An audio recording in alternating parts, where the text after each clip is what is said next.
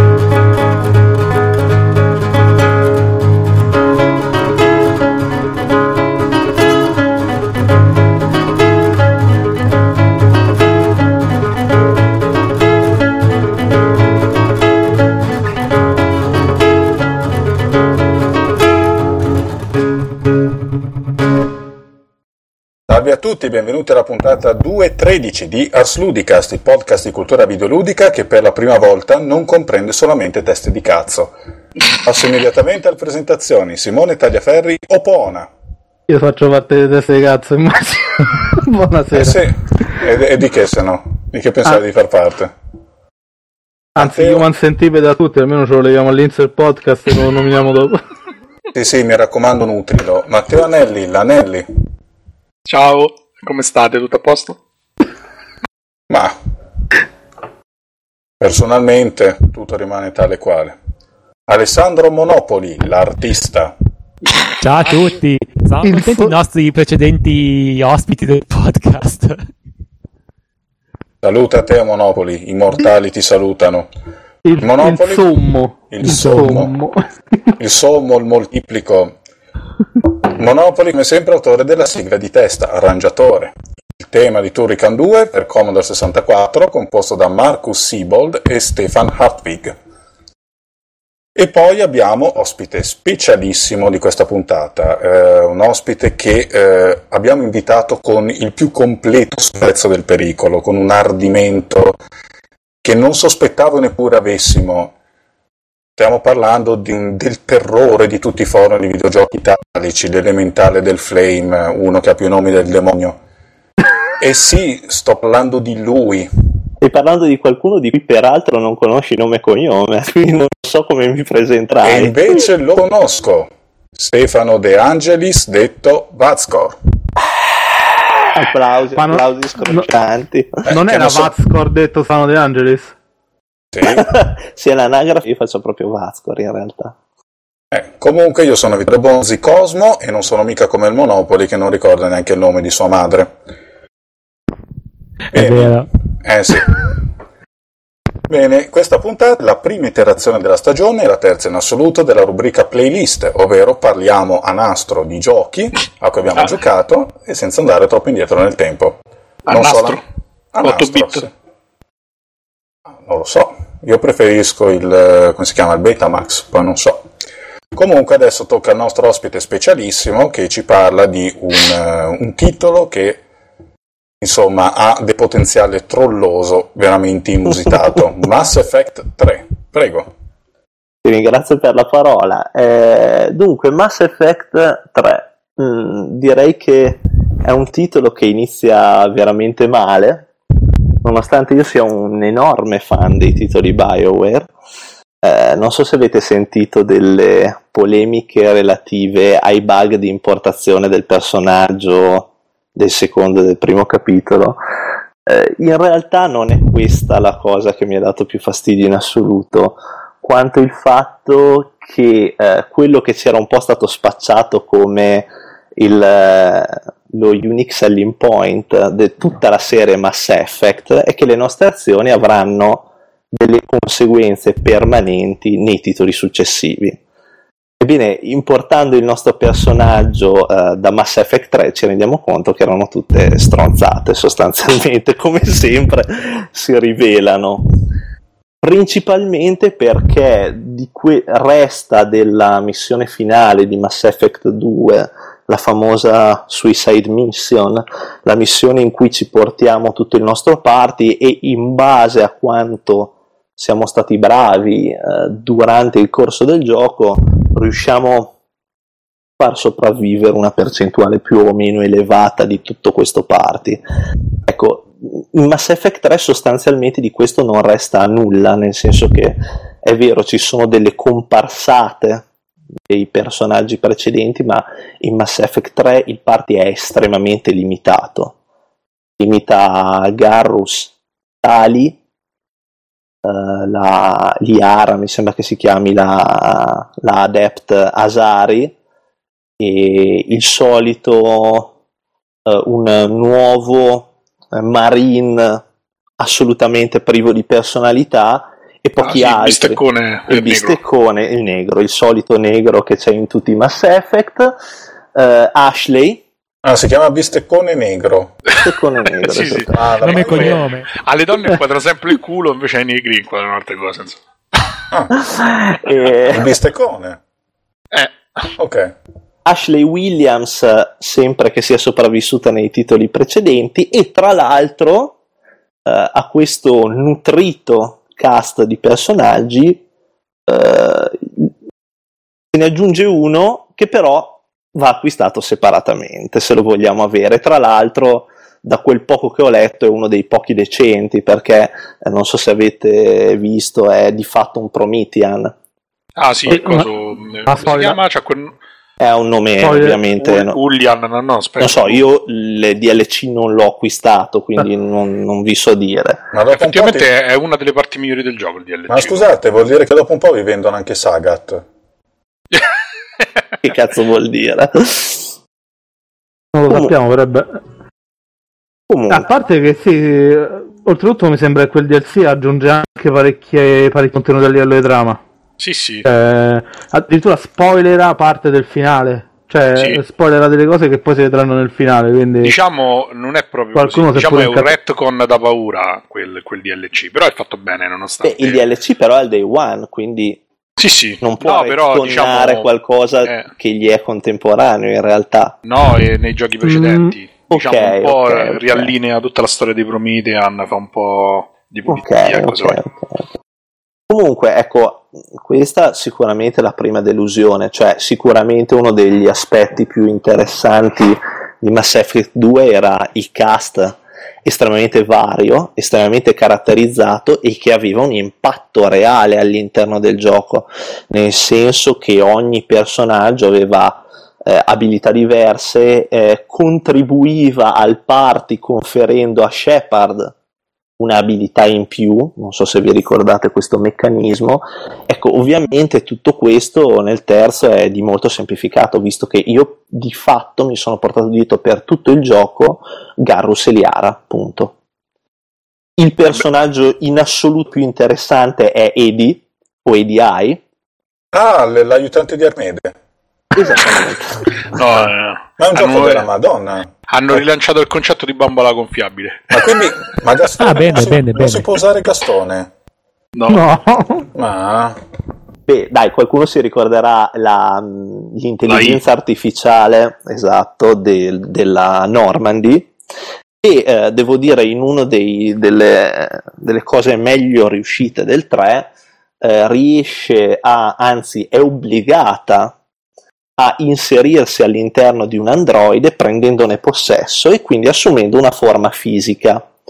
E questo, eh, a parte il fatto che come personaggio da un punto di vista di abilità eccetera fa discretamente cagare, ma questo è secondario, perché comunque diciamo che eh, tutta la trama del tre si basa sul tema di quanto le intelligenze artificiali sono semplicemente macchine, quanto sono effettivamente persone, quanto sono meritevoli di, di decidere il proprio destino, una cosa che vedremo anche con l'evoluzione del tema dei Geth, che è presente in tutti e tre i Mass Effect. Devo dire, da questo punto di vista ci siamo, insomma. Dove invece non ci siamo, insomma, è un po' sul, uh, sul gameplay vero e proprio, nel senso che uno dei più grandi, una delle differenze più grandi tra il primo e il secondo capitolo è stata l'introduzione delle protezioni, delle barriere, degli scudi, che di fatto impedivano di colpire i nemici con, eh, con i poteri biotici prima di aver rimosso la barriera o lo scudo. Nel primo capitolo, eh, forse ve lo ricordate, i, gli adept erano veramente sgravati. Era possibile a colpi di singularity veramente far volare qualunque nemico. Nel secondo era necessario eliminare ogni protezione da ogni nemico prima di utilizzare i poteri biotici. Con il terzo capitolo si torna eh, un po' al meccanismo del primo e quindi il, il gioco è di molto semplificato. Il gioco è molto più facile anche a livello di difficoltà massimo e richiede molta meno strategia. Questo in parte viene compensato dal fatto che l'intelligenza artificiale è molto migliorata, i nemici sono estremamente aggressivi e tendono proprio a, ad arrivare in corpo a corpo, mentre nel secondo capitolo molto spesso eh, il tutto si riduceva ad una partita a scacchi, nel senso che una volta in copertura si passava più tempo a riflettere come rimuovere le protezioni dei nemici, come sconfiggere i vari nemici, piuttosto che essere costretti a difendersi da, un, da una carica di cavalleria dei medesimi, insomma. Ho il fondato dubbio che tutti questi cambiamenti dipendano dal multiplayer, che di fatto si dimostra estremamente più bilanciato del single player. Il single player è estremamente facile, estremamente poco equilibrato, invece devo dire che il multiplayer eh, non soffre di questi limiti. Eh, nel multiplayer stiamo parlando di un multiplayer esclusivamente cooperativo, eh, ci sono tre livelli di difficoltà: bronzo, argento e oro, e sono tutti e tre veramente interessanti, nel senso che il bronzo è impegnativo per chi inizia a giocare. Una volta sviluppato il personaggio si può accedere all'argento, ma è veramente tosto, ve lo assicuro. L'oro è veramente per hardcore gamer.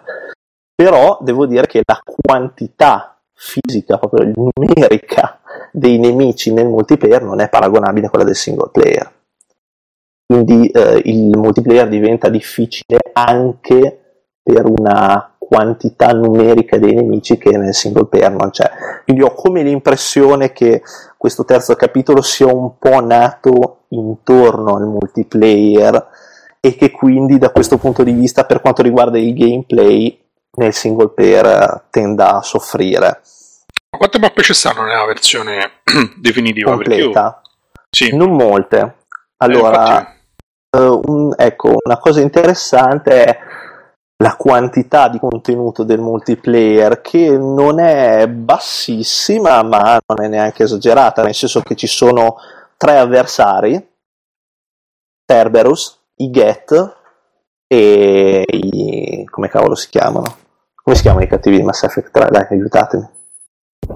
Nessuno lo sa. I razziatori. I razziatori, i Reaper, esatto. Quindi sono solo tre tipi di nemici e cinque sei mappe, non di più, fino naturalmente all'ovvio D L C multiplayer, che devo dire eh, mi aspetto e attendo con discreta ansia, perché il multiplayer veramente funziona molto bene. Purtroppo, non essendoci una modalità competitiva, la modalità cooperativa necessita per forza di cose di nuovi stimoli, nuove mappe, nuovi nemici, altrimenti alla lunga un pochino stufa. Devo dire che un altro aspetto del multiplayer che è stato abbastanza criticato è quello dei pacchi acquistabili, cioè in sostanza per ottenere nuove armi e addirittura nuovi personaggi da poter utilizzare nel multiplayer, ehm, dobbiamo acquistare utilizzando ehm, dei soldi che guadagniamo di missione in missione, dei pacchetti come se fossero dei pacchi di carte di Magic, e all'interno si trovano una serie di cose che non possiamo stabilire in precedenza.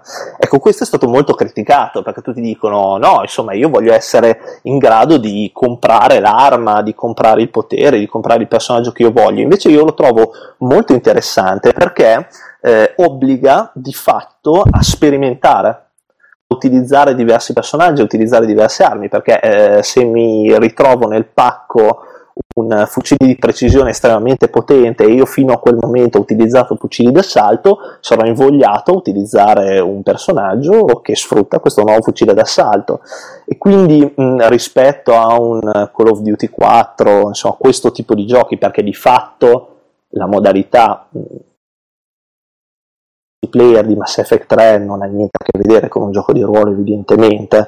Si tratta di un horde mode alla Gears of War tre, piuttosto che questo tipo di giochi online, intendiamoci, eh, nessuno si sta prendendo in giro. Però rispetto a questi titoli devo dire che la varietà di tattiche, la varietà di personaggi, la varietà di armi, la varietà di poteri è stimolante, estremamente stimolante da un punto di vista tattico, e non è assolutamente facile riuscire a dominare le mappe più difficili. Io non mi sogno, al momento ci ho giocato un bel po', non mi sogno minimamente di, di affrontare il livello gold. Già il livello silver eh, riesco a superarlo solo di rado, e soprattutto solo con un team molto affiatato, e di fatto basta uno scarso in mezzo per mandare a puttane completamente. Dopodiché è un argomento che mi sembra obbligatorio toccare, è quello del finale. Ale, state, state critiche a dire. Ma io me lo sono fatto raccontare che tanto non mi interessava, non ci avrebbe giocato. Ecco, io ovviamente, ovviamente... Mi sembra una cagata che ci sta ritta una vanga su due piedi. Sembrami, scusami? Una cagata che ci sta ritta una vanga. Non sono così d'accordo. Non sono così d'accordo, allora ci sono state critiche. Ma me l'ha raccontato l'Anelli che è tendenzioso, eh. Assolutamente, lui è. Vabbè, lui non capisce un cazzo, soprattutto eh, sui, infatti... giochi, sui giochi BioWare io lo vedo molto. Ma infatti io volevo che. Ti piacciono solo quelli brutti, che è colpa mica mia. Eh, sì, vabbè. Ti fai no, del male, il sadomasochismo ti pervade per. No, io sono solo sadico, non masochista. Comunque, eh, dopo se volete appunto possiamo discuterne senza spoilerare. No, non ce ne frega niente, tu che prendi a frustate a gente, no, no. No, che non poi era sono... questo lo spoiler, questo è nozione comune. Ah. Ma senza voler spoilerare, in realtà il finale, inteso come epilogo della storia, a mio avviso ci sta, eh, è un po' tirato via, è un po' così, però ci può stare. A me personalmente quello che mi ha dato molto più fastidio è che mentre il secondo capitolo, che io considero di gran lunga migliore della trilogia, eh, terminava con una missione estremamente difficile, estremamente tesa, in cui ci portavamo dietro tutto il nostro party, che era composto da dieci dodici elementi, quindi un party cospicuo, ecco, appunto avevamo a ogni angolo il rischio perdere qualcuno del nostro party, ehm, sapendo di non ritrovarcelo nel gioco successivo. E poi si concludeva con un grande combattimento finale, con un grande boss, eh, qualcuno lo ha definito un boss stile shot 'em up degli anni novanta, bellissimo, grande, grande metafora, infatti era proprio così. Ecco, eh, nel terzo capitolo non c'è neanche un boss. Vabbè, perché si sono scelti di, di copiare il finale a Deus Ex, sostanzialmente.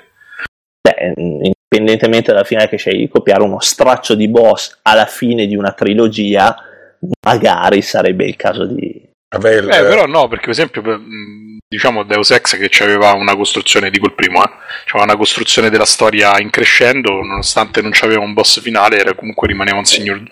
signor gioco, per cari- perché nel, per nel contesto del finale ci stava bene. Qui il problema è che tu ti aspetti tutt'altro da un gioco che è d'azione al novanta per cento.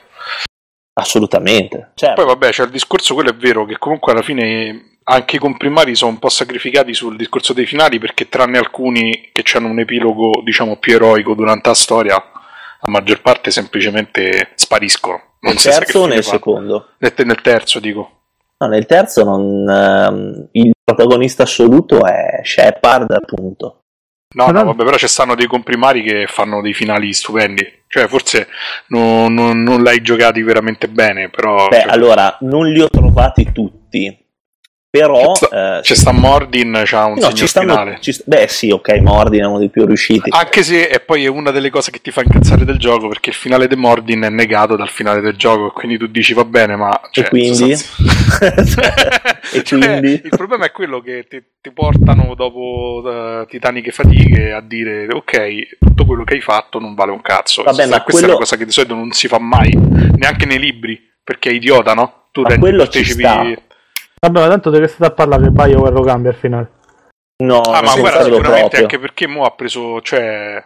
Eh, ha preso piede la cosa che in realtà loro si sono loro, loro in realtà già lo sapevano che dovevano cambiare il finale, quello è tutto un sorpresone, capito? No, non credo proprio che lo cambieranno onestamente. Beh, è uscito, Ass- è uscito pure sul tweet ufficiale loro che diceva dalla, dalla P R loro che diceva che sì. eh, stiamo pensando a trovare, di trovare una soluzione al finale, avrete quello che volete sostanzialmente. Sì. Vatti a leggere quando eh, dicevano no. Il finale di Mass Effect tre Non, non, non saranno due pulsanti in cui, se, in cui sceglierete il finale. Com'è il finale? Due cazzo dei pulsanti in cui scegli Paragon o Renegade alla fine. Sì, infatti pure là se la so proprio cercata, ma, eh. Poi ma sp- la gente si incazza. Ma mi hai spiegato una cosa? Eh.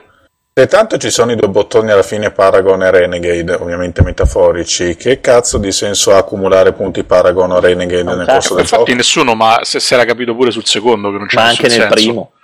Ah, nel primo già era diverso perché comunque potevi raggiungere, tranne il finale proprio che era obbligato, diciamo, e col boss. In realtà il finale del primo c'ha delle... teoricamente poteva avere delle ripercussioni maggiori se sì. non avessero messo e da parte... E già nel secondo vengono completamente cancellate. Eh, esatto, sì, perché cioè... poi hanno messo da parte tutta la parte più, diciamo, sì, sì, più so- fatto... sociale del gioco. Più lo politica. Hanno fatto sempre, a ogni titolo di fatto...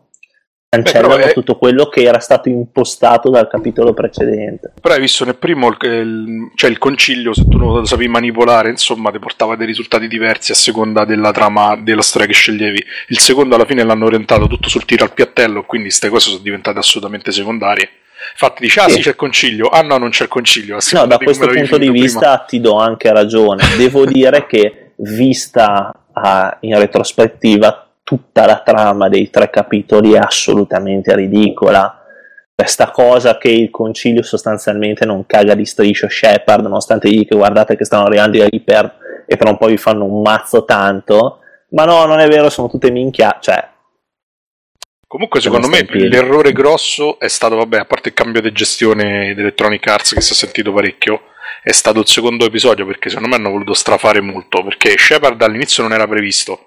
Poi quando ha preso in mano I A l'hanno rimesso dentro con quella trovata un po' assurda del suicidio che poi lui rinasce, che è una minchiata.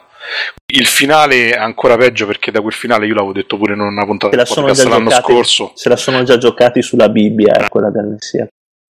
Sì, ma no, vabbè, non hanno inventato quello, niente. Ma, cioè, ma quel finale con una flotta dei Reaper che arriva sulla Terra, io l'avevo detto pure qua, ho detto non usciranno mai bene da sto finale perché è possibile.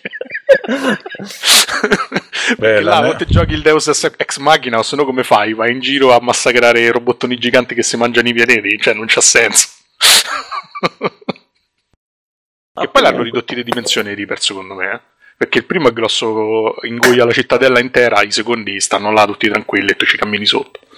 Perché a me ha ricordato un po' Alien, sai la, la saga di Alien, dove nel primo Alien, un, un alien è indistruttibile e l'alieno e il, il, il, il computer lo definisce come la forma di vita perfetta e invincibile. Nel secondo li ammazzano a bastonate. Beh, insomma, a bastonate parliamo. Però... Beh, però quello di Alien tre è forte. Eh, il tre è, è tornato un, un po'... merda, eh. Quello fin di merda. No, fin di merda, ma l'alieno che c'è dentro è tosto. Anche se il tre è, è quello che buttano nel... nel il cane, sì. Sì. Eh? È quello dell'alieno, dell'alieno quadrupede, sì, nel penitenziario. Ah, sì, sì, sì. Sì. Quello di Fincher. Sì. Prima che diventasse bravo. Probabilmente. Vabbè, comunque, è lo stage di fine. Adesso poi per favore chiudiamo, perché veramente a me BioWare mi ha tirato due palle come l'intera Royal Air Force. Ma Vasco, spiegaci una buona volta, perché questi altri tre individui che ci hanno giocato, cioè in base a cosa tu dici, affermi con sicumera totale che non sono buoni e non capiscono un cazzo? Intanto stiamo parlando del terzo o del secondo capitolo? Perché io credo che... Ma a me sembra che il, che il discorso sia che non capiscono un cazzo in generale di, di BioWare, del, del, di qualunque campo dell'uscibile, no? Era così più o meno la storia. Allora, diciamo che questa cosa, questa mia opinione nasce un po' appunto dal, nel, nel passaggio fra Mass Effect uno, Mass Effect due, Dragon Age uno, Dragon Age due. Questo okay. È il peccato originale. E loro considerano questi secondi capitoli un dumbing down, un instupidimento della meccanica di gioco. Eh, prima l'Anelli lo definiva un tiro al piattello, no? Sì, e sì, perché fa la trollatina l'offia scipita. Eh. Esatto. In realtà non è così, non sono d'accordo, li trovo molto più riusciti dei primi capitoli e molto più complessi. Da un punto mm. di vista tattico, assolutamente. Eh, però, però c'è uno scontro. Mi sembra un po' così che se vi pare, perché l'Anelli dice: io i Reaper me li mangio a merenda spalmati sul pane, non è vero che è difficile. Eh? No, e... vabbè, c'è Mass Effect due. Adesso, Mass Effect c'è... in particolare non è difficile, ma ne... in realtà neanche io non ho trovato difficile, neanche Dragon Age. È vero che se giocava Beh, premendo il, due, il tasto verde tutto il tempo. Il due a livello Insanity non l'hai trovato difficile. Non l'ho trovato difficile per il semplice fatto che i mostri, quelli dove te lo rendono difficile, tipo i draghi, si incastrano facilmente. No, sto parlando del, di Mass Effect. Draghi di Mass Effect? Stai parlando di Dragon Age? Ah, no, no, no, no, scusa, cioè, io, io parlavo di Dragon Age. No, Mass Effect l'ho giocato a Insanity, c'ho, c'ho tutti gli achievement, non ci ho messo neanche tanto, una trentina di ore. Grazie. Ma ah, lì perché il problema perché, è, perché il problema è avere pazienza. No, ma io, no, no, io rispetto non, se non l'Anelli ha il cazzo bravi. Duro, massimo no, rispetto. No. Eh, Però adesso... è assolutamente un gioco non banale. Che richiede... Eh, ma sai... Ma sai Però io adesso... poi ho anche una... Cioè, cioè, relativamente poca pazienza. Ho passato tutto il tempo, cioè non nascondo, tutto il tempo del gioco dietro la copertura. Uscivi fuori, pam pam. Uscivi fuori, pam pam. Poi c'era il fatto che la I da lontano spesso si dimenticava che tu esistevi. Questo aiutava parecchio. Allora, il fatto che tu l'abbia passato tutto dietro la copertura è comprensibile, perché a livello Insanity fuori, sì. a livello Insanity metti fuori la testa, crepi nell'arco di tre secondi. Anche perché poi a Mass Effect due il problema grosso, sul tre pure, però un po' è limitato. E appena ti muovi e provi cambia, a cambiare copertura ti incastri e non riesci a ritornare in copertura, e quindi è facilissimo morire. Ecco, guarda, se mi consenti proprio... Sì, un piccolo richiamo. Vabbè, eh, sono fatto così, che ci volete, sono stronzo ma dal parlare forbito.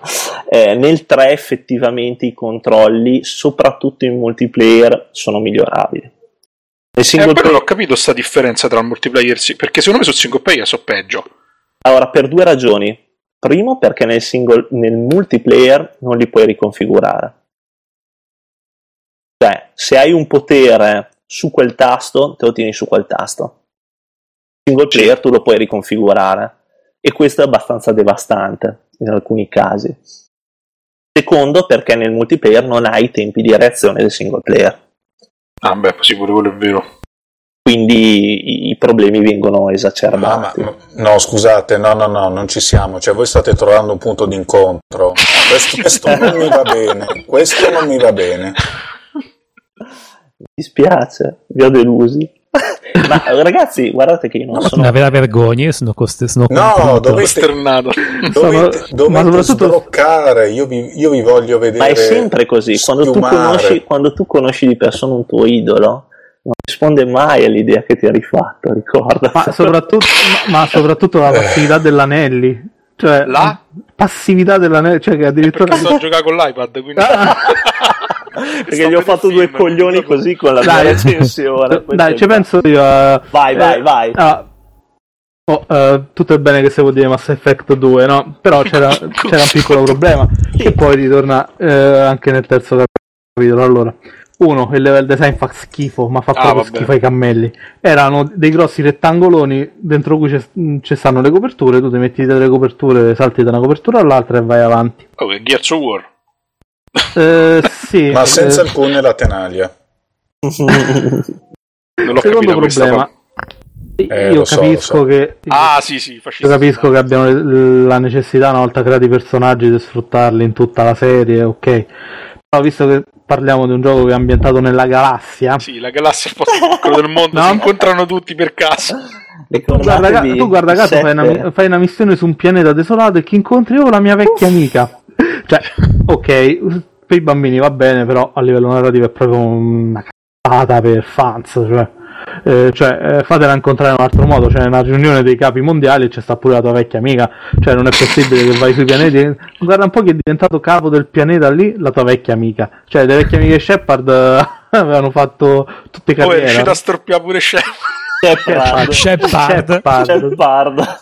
Vabbè, ma quelle... lui e l'inglese stanno proprio agli antipodi. Vabbè, ma quelle sono le vostre, le vostre consonanti forti romane, no? Quella cosa che avete oh. negli acquedotti, per cui diventate cazzuti, finite Legends of Irotonna e non riuscite a dire una consonante come si deve. Legends of Irotonna, quello io costo altro che Mass Effect. Eh, infatti. Porca troia. Eh, cara, te lo finisce. Eh, lo so. E poi gioca la vecchia di merda. Eh, tra parentesi, io stavo in difficoltà a livello più alto di cosa di Deus Ex perché non sto facendo la, l'avventura stealth, so che i boss poi ti inchipettano. Vabbè, tanto ne parlerai tra un po'. Allora, eh, terza cosa, cioè, eh, il finale lo trovi tanto bello di Mass Effect due, cioè, no, io sinceramente ah, il due. Eh, eh, ma non come storia, sì, come cioè ti contro Terminator, cioè non sì, no, va bene, ma sì. Eh, Shepard con un gruppo di alieni impro- improbabili contro Terminator, poi fondamentalmente. Ascoltami, Karat, ah, mi sembra una persona intelligente che ha letto parecchio. Cioè, onestamente, Topolino, però Topolino, però le... onestamente, qual è l'ultimo videogioco che, che ha una storia all'altezza di quella che tu pretendi? Io non pretendo una storia all'altezza. All'altezza, bravo, Graveyard. Anche la vecchia di merda. merda. Chiamiamo le cose col loro Beh, nome. Io non pretendo, e io pretendo che però se fai un Terminator alto sette piani da un palazzo, poi non basti una copert- un muretto di copertura per fermarlo, cioè. Sì, vabbè. Ma più che altro, ma che cazzo c'entra quel boss con i Reaper? Bravo, rispetto a tutto il resto dei Mass Effect, ma Terminator che c'entra? E eh, come cosa c'entra? Scusami, i Reaper sono creature mezze organiche, mezze cibernetiche. E fans dei James Cameron. Ah, sì. ah, ma quindi cos'era? Un Reaper uscito a metà cottura? Così. No, è, è, è un incrocio tra un embrione e uno scheletro umanoide. Era una cagata uh. sostanzialmente. Ah, però, però e poi vabbè, c'è tutta una serie di cose perché c'ha dei personaggi che erano fatti bene, molto bene. Molto bene. Sì, ce sì. n'erano degli altri, per esempio c'era il mercenario, aspetta mi ricordo una scena bellissima. Cioè, ah, vabbè, eh, tu arrivavi alla fine dell'avventura del mercenario, lo pigliavi a pizze, gli impedivi di fare quello che voleva, però lui rimaneva da ciurma. Poi alla fine del gioco moriva perché sei rimasto nella mia ciurma, lo impedivi di fare quello che vuoi, ti ho trattato come uno stronzo, però rimani e mori. Vabbè, ma se per questo è pure l'attaccamento al bambino, a sto bambino fantomatico immaginario Bent che Boy, si chiama. Eh, che, che c'è su cosa su, su Mass Effect tre, cioè tu lo inizi, magari sei stato un renegade della Madonna, il bambino, e tu ti commuovi perché il bambino è morto. Eh, però attenzione, però attenzione, la indoctrination t- sì, vabbè, quella è una minchiata, cioè c'è sta quella minchiata. Cosa, secondo me, secondo me è palese che il bambino era Dio, solo che poi alla fine hanno tagliato il finale, perché poi se tu guardi bene il modello di Dio è il bambino. Modello di Dio. Il modello di Dio. Cazzo vuol dire? Dio ma... sempre, Dio non, sempre... non spoilerate eh, troppo però, eh. No. No, no, no, sì, no. Ma... il finale è quasi come la manifestazione che sto a vedere adesso di de, Dio de, de dentro la coppetta del gelato a Jesus Christ Vampire Hunter. Ma scusate, ma... quindi in Mass Effect tre ci sono anche piccole Vegeta? Eh? Ma che cazzo c'è? Cazzo stai ci a mancavano dire? Solo, ci mancavano eh, solo Dio, quelli. Ci saranno anche piccole Vegeta. Oh no? Gesù ma... Cristo. Ma... no, quello non c'è ancora. Quello comunque, Shepard, Alessandro, riguardo all'indoctrination ti, ti dico solo una cosa. Io ho fatto un gioco Renegade, ok? Nella scena finale tu sai che quando vai sul percorso Renegade ti spuntano le cicatrici. Raggio okay? rosso, raggio verde o raggio blu? Eh? Raggio rosso. Okay. Ma, quindi, eh, ma perché questa cosa? Cioè, il Renegade è portato a tagliarsi nel farsi la barba? Che no, perché, perché quando ti hanno resuscitato tu sei tenuto insieme dai naniti, e i naniti si, eh, diciamo, si disallineano, funzionano peggio se tu sei cattivo, perché c'hai la mente in uh, subbuglio, sai, ste minchiate assurde. Io che solenne stronzata. Lo spiegavano. Io questa non l'avevo, non la sapevo. La mia spiegazione personale era il ritratto di Dorian Gray. Se tu sei brutto dentro, sei brutto anche fuori. Vabbè, la metafora è la stessa, però eh, la, esatto. la, la ragione organica è che appunto i naniti si stressano insieme a te. Che minchiata, perché uno oh, catt- è come se uno cattivo fosse cattivo. Sì, sì, sì. Vabbè, Vabbè quando è meglio l'assenza di spiegazione. È come se Vazcor fosse esaurito. Vazcor non è esaurito, è cattivo e basta. Vabbè, ecco. Comunque, scusatemi, eh, io vorrei chiudere il problema con un paio sì. di considerazioni. La ah, prima sì. è che dissento su questa storia degli idoli. Il Monopoli non mi ha mai deluso, almeno fino a mamma mia. Eh. Seconda Dai, cosa, no, lo, lo devi far crescere, lo devi, lo devi deludere ah. almeno una volta. No.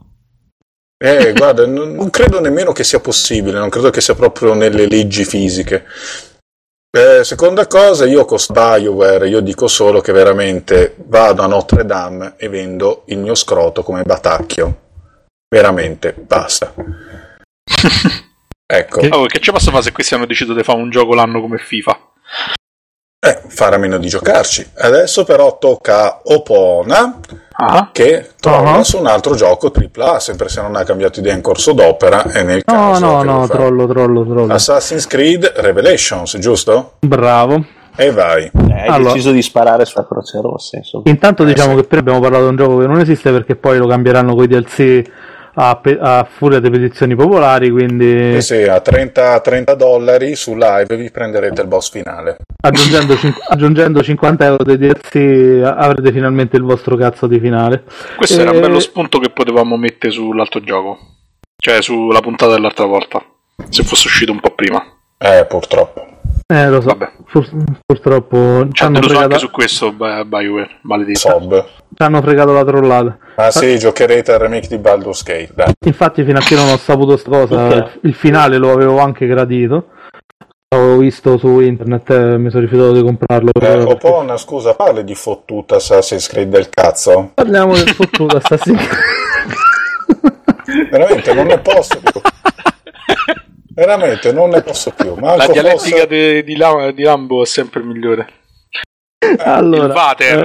Eh, com- cominciamo col dire che Assassin's Creed uh, Revelation non l'ha fatto Bio. No, a parte il è il, praticamente è il quarto capitolo, è il terzo capitolo del secondo capitolo della serie Assassin's Creed, che sembra una stronzata ma in realtà è così. Cioè loro fanno i capitoli, poi vedono che c'hanno successo, quindi moltiplicano le cazzate per creare altri capitoli, e, e l'eccesso di cazzata ha prodotto Revelations, che è praticamente identico agli altri, ai due capitoli precedenti, però è stato venduto come gioco nuovo. Praticamente non è che vi sto raccontando il gioco, perché è identico a Assassin's Creed due, che era identico, che poi si è riprodotto in Brotherhood e è finito con Revelations. Insomma, c'è sempre Ezio Auditore che gira per le città, fa sempre le stesse cose, recluta assassini, fa missioni secondarie, eh, che ne so, per attività commerciali, per averci un reddito, perché a Gerusalemme aspettavano tutti lui per... di aprire i negozi, perché se no non si apre. Hai ah, lanciato eh... l'economia, è uno che fa muovere l'economia del posto. Sì, sì, è uno è tipo un idea italiana, è tipo il Mario Monti del, del Rinascimento, insomma, il Bonezio editore, eh, che va sulle tracce della biblioteca d'Altair. A lui interessano i libri in vecchiaia e vabbè, fondamentalmente non ne parlo per parlare del gioco, perché non c'è molto da dire, insomma è uguale ai precedenti capitoli con quattro cazzate di differenza, che possono costruire bombe, eh, sono le bombe nei combattimenti ma non sono particolarmente utili perché le ho ignorate tipo per più di metà gioco e sono andato avanti tranquillamente. Com'è che funziona? Devi cercare piccioni, guarda- guardare sottane, com'è? No, in realtà se compri un D L C si aggiungono dei pezzi di Animus da trovare per sbloccare delle mappe sull'isola Hub, che l'isola Hub, l'isola Hub, Hub. Hub. Hub. C'è Bug, c'è Bug e c'è Lub. Oh. Ma una, oh, comunque l'isolaggio. Cos'è quello? Ho una domanda stupida. Uh, ho una domanda stupida, ma le bombe sono tipo delle bombe pantoziane? Tipo la bomba. Sì, sì, sì, sì, sì. C'è tipo l- la sfera con la miccia. Esatto. Tu la lanci. E quello che stu- quello che stupisce è che cioè, se lo vendono sempre come un gioco nuovo, cioè alla fine è identico agli altri. È uno dei mali di, secondo me del, non tanto della generazione in sé quanto dell'eccesso di costo di, di costo di produzione dei giochi. No. Eh, io capisco che sono costretti a fare così perché comunque c'hanno team di quattrocento persone che se falliscono se falliscono un gioco chiudono, perché comunque costa tantissimo realizzare un Assassin's Creed, quindi eh...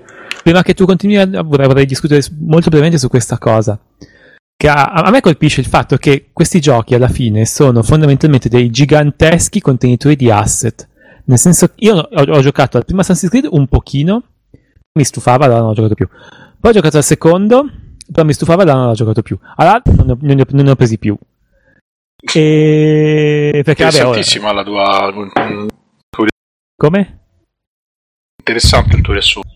Eh, sì, più che altro mi sembra, mi, da quello che ho visto le, leggendo un po' uh, le dichiarazioni della, dell'azienda che la fa, che è Ubisoft, e parlando un po' con un mio collega che recentemente è andato a lavorare in Ubisoft e sta lavorando al nuovo Assassin's Creed, al, al fondo sono dei, giga, sono dei grossi contenitori di asset, quindi alla fine quello che serve sono un, una miriade di persone che producano questi asset, quindi producano case, persone, animazioni, texture, eh, filmati, mh, musica, audio e così via. Però si infili, praticamente tu infili questo, questa gigantesca quantità di asset nello stesso, nella stessa struttura. E io lo vedo un po' come uno spreco, perché alla fine... Eh, non so, quando, quando sento tipo quattrocento persone che stanno facendo un gioco, sì vabbè ma sono quattrocento grafici. Quindi non è che portano, d'accordo con te. Non è che portano un grosso contributo al gioco. Perché il gioco non c'è, di fatto. Sì, anche perché mo sta prendendo moda sta fissa di fare sti giochi open world finti, cioè nel senso che so, hanno poche meccaniche e poi c'è sta grande area dove si ripetono sempre le stesse quattro, gli stessi quattro meccanismi, che è poi un po' il problema che c'è ad Assassin's Creed. Sì, ma in realtà sì, eh, tu vai da, sempre da un punto A a un punto B e che tu debba inseguire un personaggio, che debba arrivarci entro un tempo limite o che debba andare a salvare una persona, comunque sia la struttura delle missioni è sempre uguale, non c'hanno grosse varietà e effettivamente a livello di contenuti, eh, tolto il parkour, cioè questo è banale. Bene. Sì, questo è detto bene perché qui la U è moscia, sì, è francese questo per quello, però visto che voglio sbagliarla, parkour, eh, un bel bug non ce lo mettiamo. Vabbè, e... dai, è sempre meglio degli scolari che dicono Nike parlando della Nike, eppure la televisione dice Nike. Ma dici la Nike di Samotracia? Sì. Mm. Sì, è vero. E niente, praticamente il gioco è, non lo so, eh...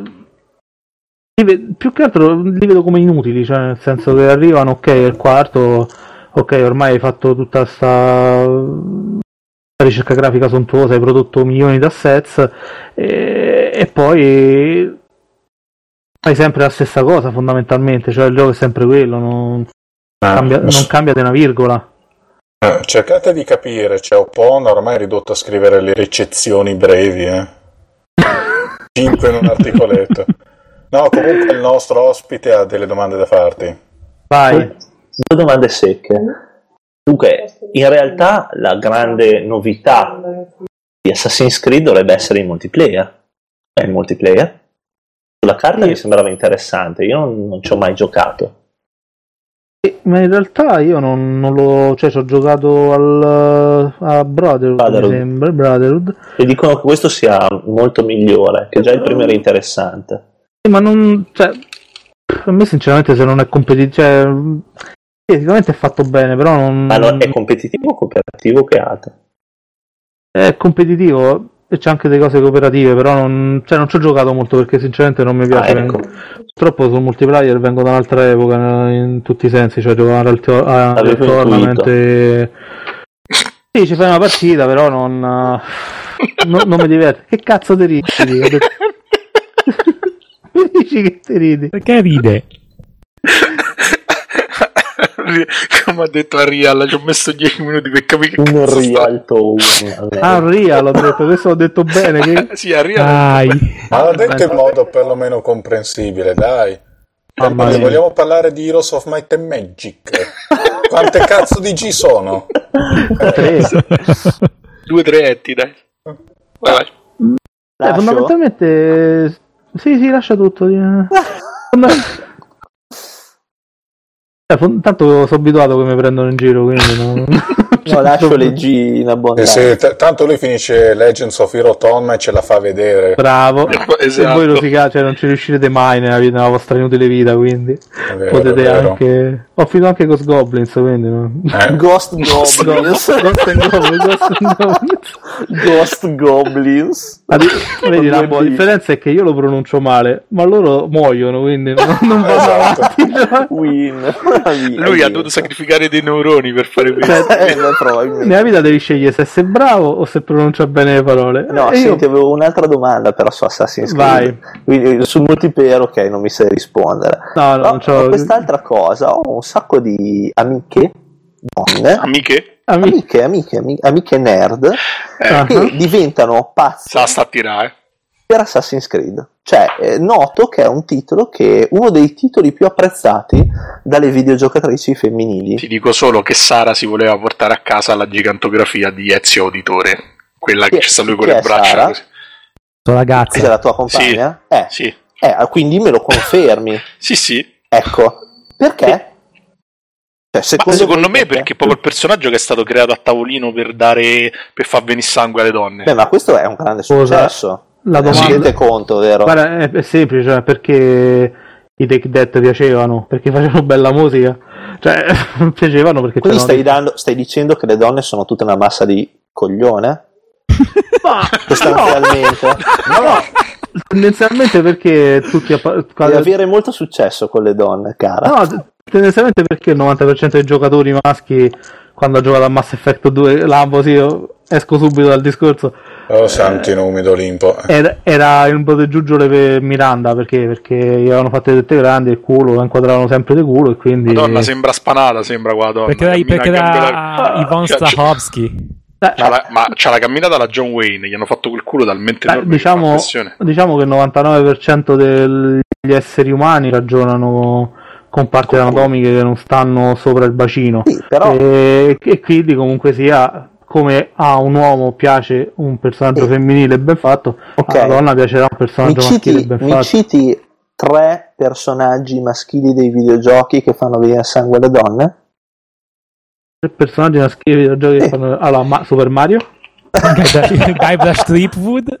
Cioè, non, non sto scherzando, cioè... no, ragazzi, mi... no, veramente riflettete su sta cosa. Cioè, se fosse un personaggio femminile dai tempi di Lara Croft non si stupisce più nessuno, ma io non, non conosco tanti personaggi maschili dei videogiochi così amati dalle donne. Secondo me siamo a un turnover generazionale non indifferente. Beh, diciamo che la Square qualcuno l'ha fatto, eh. Ma se sono genere. Tutti mezzi froci. Eh, però appunto per quello piacciono a certe donne. In Giappone piacciono. Per secondo Cazzo, me allora, io c'avevo, io c'avevo un paio di, com- di compagne di clan di di eh, questo... di EverQuest due che erano fissatissime. Per secondo me anche il grosso di Team Fortress due c'è il suo perché, insomma. No, però per niente si chiama grosso. Il Monopoli ha detto una cosa giusta. Cioè che hai ragione. Esatto. e, e per questo perde il suo stato di sommo per tutta la vita. A Monopoli fatta mangiare una cosa, va. No, no, la gente che è, è vero che Vazcor. diventa sommino. Ad oggi non era, cioè, era normale pensare che il giocatore maschio fosse il giocatore principale, invece Ezio è stato costruito effettivamente come un personaggio che possa piacere alle donne perché è un po' sbruffone, però è non è, non è troppo, ha un, bel, ha un bel fisico di una persona che fa tanta palestra, però non è gigantesco come piacerebbe invece ai maschi e è ben curato. E qui, e qui ah, salta fuori una latenza omosessuale sì, del maschio infatti. Medio terrificante. Ma se vogliamo anche, anche un viso un po' efebico, quindi mol, molto curato, con quel pizzetto perfetto che non gli cresce mai la barba attorno. È perfetto, quindi cioè, posso capire che pa- posso, è un personaggio studiato anche per piacere alle donne, e il fatto solo che sia stato fatto in questa maniera mi fa, cioè, mi fa capire che è stato, cioè, c'è effettivamente un, un ricambio, una, una, una crescita per in fare in modo che... In realtà il prototipo di Ezio Auditore mi sembra più, mh, non tanto un personaggio, un Casanova. Il prototipo come personaggio, come eh, nel primo Assassin's Creed due. Mm-hmm. Nel primo Assassin's Creed due? due? No, perché eh, ormai è così, effettivamente è il primo della trilogia con Ezio Auditore. Sì. Che sarebbe, vabbè, eh, Ubisoft dovrebbe far pace al cervello anche io. Eh, lui comunque viene presentato come un seduttore, come un nobile seduttore. È un tamarro. Che no, è cattivo, sì, diciamo che anche Geralt Livia muove. No, cattivo no, però è. A chi? È, è uno che conosce. È uno che piace, cioè torna all'interno del gioco e probabilmente piace anche alle donne fuori dal sì, gioco. Ma Geralt mm-hmm. di, Tri... di come cazzo si chiama lui? Di Rivia. Di Rivia, ecco. Cazzo lo conosce. Invece Assassin's Creed, se voi se voi andate su Facebook, fate un esperimento e pubblicate un'immagine dove c'è Ezio bello figo, bello sudato. Sì, ma, Vazcor, aspetta, ma non è, però, ma, ma non è non problema so, di Ezio, bello perché sudato. Hanno fatto la pubblicità su M T V in televisione. Eh, beh, beh, ma, ma io di quello stavo parlando. Però, allora, magari beh... ci potevano mettere pure il fisico mio, se dicevo, se, se, te, eh, se, se mi promuovevano come tizio figo, ero figo. Beh, se, eh, beh, beh, tutti beh. Così. Eh. Anche a me piacerebbe pensarla così, ma poi sono cresciuto. Guarda, sta, stanno, stanno proponendo come sex symbol la risa, quindi... Oh minchia, è vero, che minchia è, è brutta come il peccato. Porca puttana, perché fa le foto nuda? Ma perché? Mi viene la diarrea. Ringrazio il cielo di non avere la televisione. Ecco. Ringrazio... è la... Questa è la cosa, è la dimostrazione scientifica che ho ragione, però. Eh sì. Oh, ve ne accorgete okay, comunque... tra due anni. Comunque Ezio Auditore è carat- caratterizzato. Geralt è differente, cioè Ezio Auditore è seduttore, Ger- Geralt è uno sciupa femmine, no, cioè, in, in realtà non, non seduce mai, perché c'ha se- cioè, in, uh, nei Witcher non è che seduce, e saltano addosso se- ah sì, sembrano tutti mignotti che gli zompano addosso, sì. Fondamentalmente detta così, mentre uh... sì, fa molto bei tempi andati. Eh, no. Gli anni trenta, anni sessanta, cioè che ne so, la contadinozza che si fa trovare al, al mulino, tipo film uh, degli anni settanta con co, co Lino Banfi, insomma. Ma senza eh. fare troppa dietrologia, un altro personaggio che era riuscito abbastanza bene maschile era coso, protagonista di Prince of Persia, quello delle sabbie, di, sabbie del tempo, il ah, principe. Ah. Anche quello gli piace un po'. Le... Ho, ho conosciuto sì, sì. un paio di ragazze che conoscevo che, che gli piaceva quel personaggio. Yeah. Però gli, pi- però gli piaceva come nel primo. C'aveva un'immagine molto romantica dietro, no? A parte ma tutto il, proto- il resto. Ma comunque il perché poi si spogliava stesso, progressivamente. Eh. Sì. Perché comunque lui all'inizio, all'inizio è arrogante come era arrogante Ezio, perché è lui che causa poi il problema delle sabbie del tempo, è lui che veramente permette la rotta della Clessidra. Mm-hmm. E, sì. Che libera le sabbie del tempo e poi piano piano si redime, infatti alla fine tromba pure lui, no? Sì, non mi poi... sembra che tromba proprio niente. Sì, sì, sì, sì, come no? Tromba? Vabbè. Come no? no? Sì, sì, sì. Nel primo? In Prince of Persia le sabbie del tempo, sì. Vabbè, mi, no. mi, c'è, c'è la scena della... C'è la scena della... Quella, quella delle docce, che invece mi sembra che sia tutto un sogno. La scena delle docce. La scena delle docce, quella è un altro... Per rim- rimanere in, in campo omoerotico. Scusatemi, no? sape- sapete com'è tutto questo? Sapete com'è tutto questo? Interessantissimo. Oh, ecco. Vabbè, okay. Passiamo al prossimo gioco? Sì, no, anche perché qua veramente, qua fra maschioni, gente nora, gente sudate, donne, gente sudata. Giuro, io, cioè, io ho gli occhiali lordi per i fiotti di testosterone. Scene delle docce, scene delle docce. E lo chiamiamo testosterone perché siamo dei signori. Eh, no, no, testosterone, testosterone. Fiotti. Vabbè. Ah sì, ma perché proprio a sprazzi. Vabbè, adesso tocca all'Anelli, anche se qua che sgomita per rubare la scena, comunque adesso parla del suo titolo, ovvero Nier, o come cazzo si dice, la nuova fatica della Square, se non ho capito male. Prego. E sì, non sono sicuro se sia della Square. Cioè, l'hanno pubblicato loro, però non credo che l'hanno fatto loro, anche se è un gioco ah, mediamente te... brutto come i loro, insomma. Ah, allora l'hanno fatto loro, dai. E... no, niente, è un gioco di quelli budget, ma sotto tutti i punti di vista. Cioè, è proprio un gioco tecnicamente mediocre, che però alla lunga è un action game eh, di quelli un po' dei tempi andati, di action adventure stile PlayStation due, con un mondo relativamente piccolo dove si mena un sacco. Mm, L'ha, l'ha, la fatto, l'ha fatto Cas- Cavia, che Cavia, sono quelli esatto, di... Sì, sì. Ma mi sto ricordando adesso, che sono quelli di Drakensang. Oh mamma, bella oh, mamma, no, Drakensang, che, che cazzo sta di? Il gioco della Square, quello... Dragon Guard. Dragon Guard, esatto, sì. Okay. Beh, altra bella... Altra cagata. Bella merda, sì. Però devo dire, divertente. Ma cos'era, il picchiaduro? Sì, quello dove ammazzi, tipo Dynasty Warriors, mamma solo mia, emo. Mamma mia, mamma mia. Hai messo insieme le due cose più disgustose che esistono sulla faccia della terra. Ma ci manca una vecchia nuda, penso. Esatto. Ma sono anche qua tutti vestiti di seta. Sì, e sono anche tutti brutti in culo, cioè ce ne fosse uno bello in tutto il gioco. Cioè proprio brutti nel senso di essere sgradevoli. E tra, tra parentesi, oltre al personaggio principale, che è, è nella versione europea è il padre di una bambina ammalata terminale. E oh, nelle altre versioni, scusami, e a me i bambini malati terminali fanno sempre ridere. C'è, c'è Replicant e Gestalt, no? E in Giappone, eh, che è lo stesso gioco, solo in una interpreti il, il fratello e nell'altra interpreti il padre della bambina. E il gioco è uguale, cambia solo che in una sei il fratello e nell'altra sei il padre. Infatti non ho capito proprio. Ma, che ma, a, volte, ma a, volte, infatti... a volte penso che due atomiche siano state troppo poche. No, infatti pure io sono rimasto veramente estrefatto quando ho visto qual era poi eh, il senso della doppia versione, no? Perché di solito, sai, immaginavo una cosa un po' alla Pokémon, invece sono due giochi identici, solo cambia il personaggio. Tutti e due sono brutti in culo. Pokémon invece? Vabbè, lì almeno c'è un minimo di contenuti differenti, sai, ci sono... Ah, eh, dici rosso e eh, verde, blu, esatto. Ah, ok, ok. E niente, è un action abbastanza, diciamo... Pensavo che nella, ma... versione, nella versione giapponese di, dei Pokémon fosse il fratello di Ash, non Ash. Sì, è, è tipo... è, cioè, è proprio una cosa che poi non c'è nessun Ash senso. Ash della casa, figo. Perché i dialoghi poi praticamente sono tutti scritti in modo che è assolutamente generico, quindi penso che non ne abbiano cambiato neanche uno.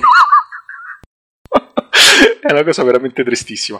Vabbè, al di là di questo... Insomma, parla di, di quest'uomo che non ha un nome ben definito perché glielo date voi all'inizio gioco. È una cosa che odio perché ti distanzia molto dal personaggio. Sì, non sai mai che razza di nome dargli.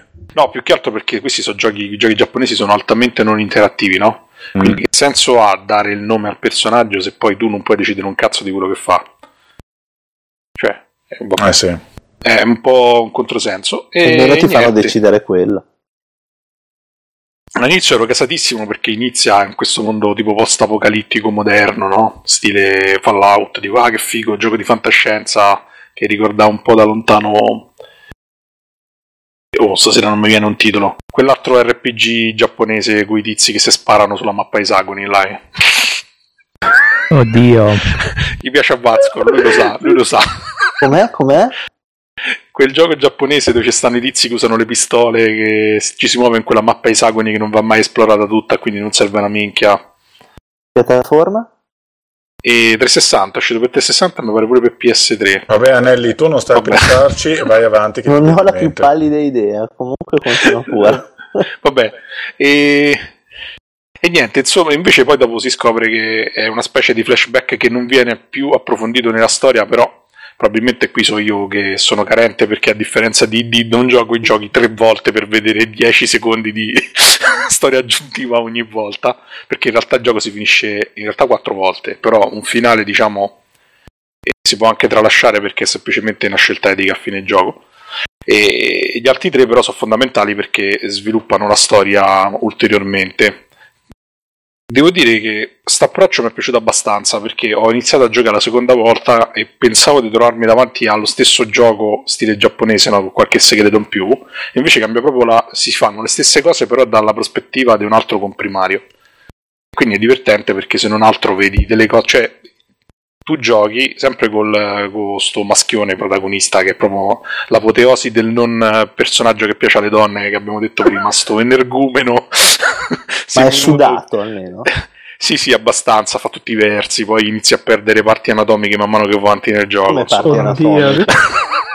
Diventa pieno per... di cicatrici, perde un occhio, insomma, è proprio un bell'uomo. Sì, sì, un bell'uomo proprio. Con la faccia sempre incazzata, tipo che Shiro. No, non piace alle donne. E però è figo perché appunto tu rigiochi lo stesso gioco, però invece di vedere, diciamo, gli intermezzi dal punto di vista del protagonista, li vedi dal punto di vista dei comprimari, che sono tre. Un travestito, che scopri che è travestito proprio quando giochi la seconda volta il gioco, e, e un bambino che poi ha uno sviluppo abbastanza malinconico e un po' anche un po' inquietante durante tutta la storia. Vabbè, al di là della, della parte action, che è abbastanza trascurabile anche perché c'ha delle animazioni orribili, dici perché ci hai giocato, perché dura poco, dura tipo una ventina di ore, quindi diciamo solo se resiste le prime due o tre ore allo schifo, poi dopo inizi a vedere la storia e devo dire che è abbastanza interessante. La cosa che mi è piaciuta tanto è che non è melodrammatica, non è troppo melodrammatica come fanno di solito i giapponesi ste cose, è costruita molto bene e tende tantissimo all'horror, un horror diciamo mediamente psicologico. Inizialmente... Salute. Grazie. Si è eccitato. Inizialmente sembra il classico gioco dove bisogna salvare il mondo dalle ombre che arrivano, che vogliono ingoiare tutta l'esistenza, che uccidono gli esseri umani, eccetera. Poi si scopre man mano che in realtà queste ombre non so proprio quello che ci si aspetta dal gioco, e che gli stessi antagonisti che bisogna in qualche modo sconfiggere sono una cosa molto diversa da quello che ho detto all'inizio, ovvero c'è questo Shadow Lord che viene, è il classico nemico dei giochi fantasy. In realtà è qualcosa di molto diverso. E devo dire che sono stati abbastanza non bravi. Travestito. No, no, travestito, vabbè, lì c'è tutta la storia, perché poi sulla seconda storia viene abbastanza fuori, perché ci stanno questi personaggi particolari.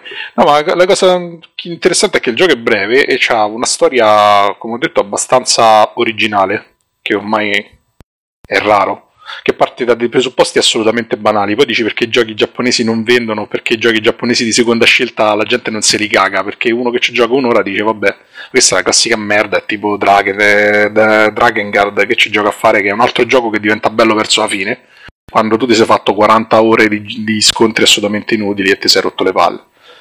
Invece questo, essendo più sintetico, è più divertente, c'ha delle boss fight veramente belle, quindi a Vazcor magari che lui gli piacciono solo i boss è figo, perché da metà gioco in poi sono solamente boss, hanno eliminato completamente i pedoni che non servono a niente.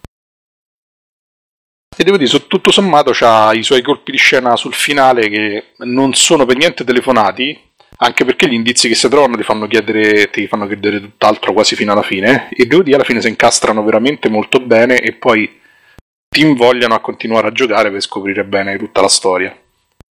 Alla fine si trova tipo a cinque euro online, quindi non ve, che non ve lo debba consigliare qualcuno che magari c'ha un buco o un bug. No, cioè, c'è proprio un buco, diciamo, tra le cose da giocare, perché quest'anno francamente non mi pare che ci sia molta... Io ho un buco, molta roba. Mi c'è sa che me lo gioco.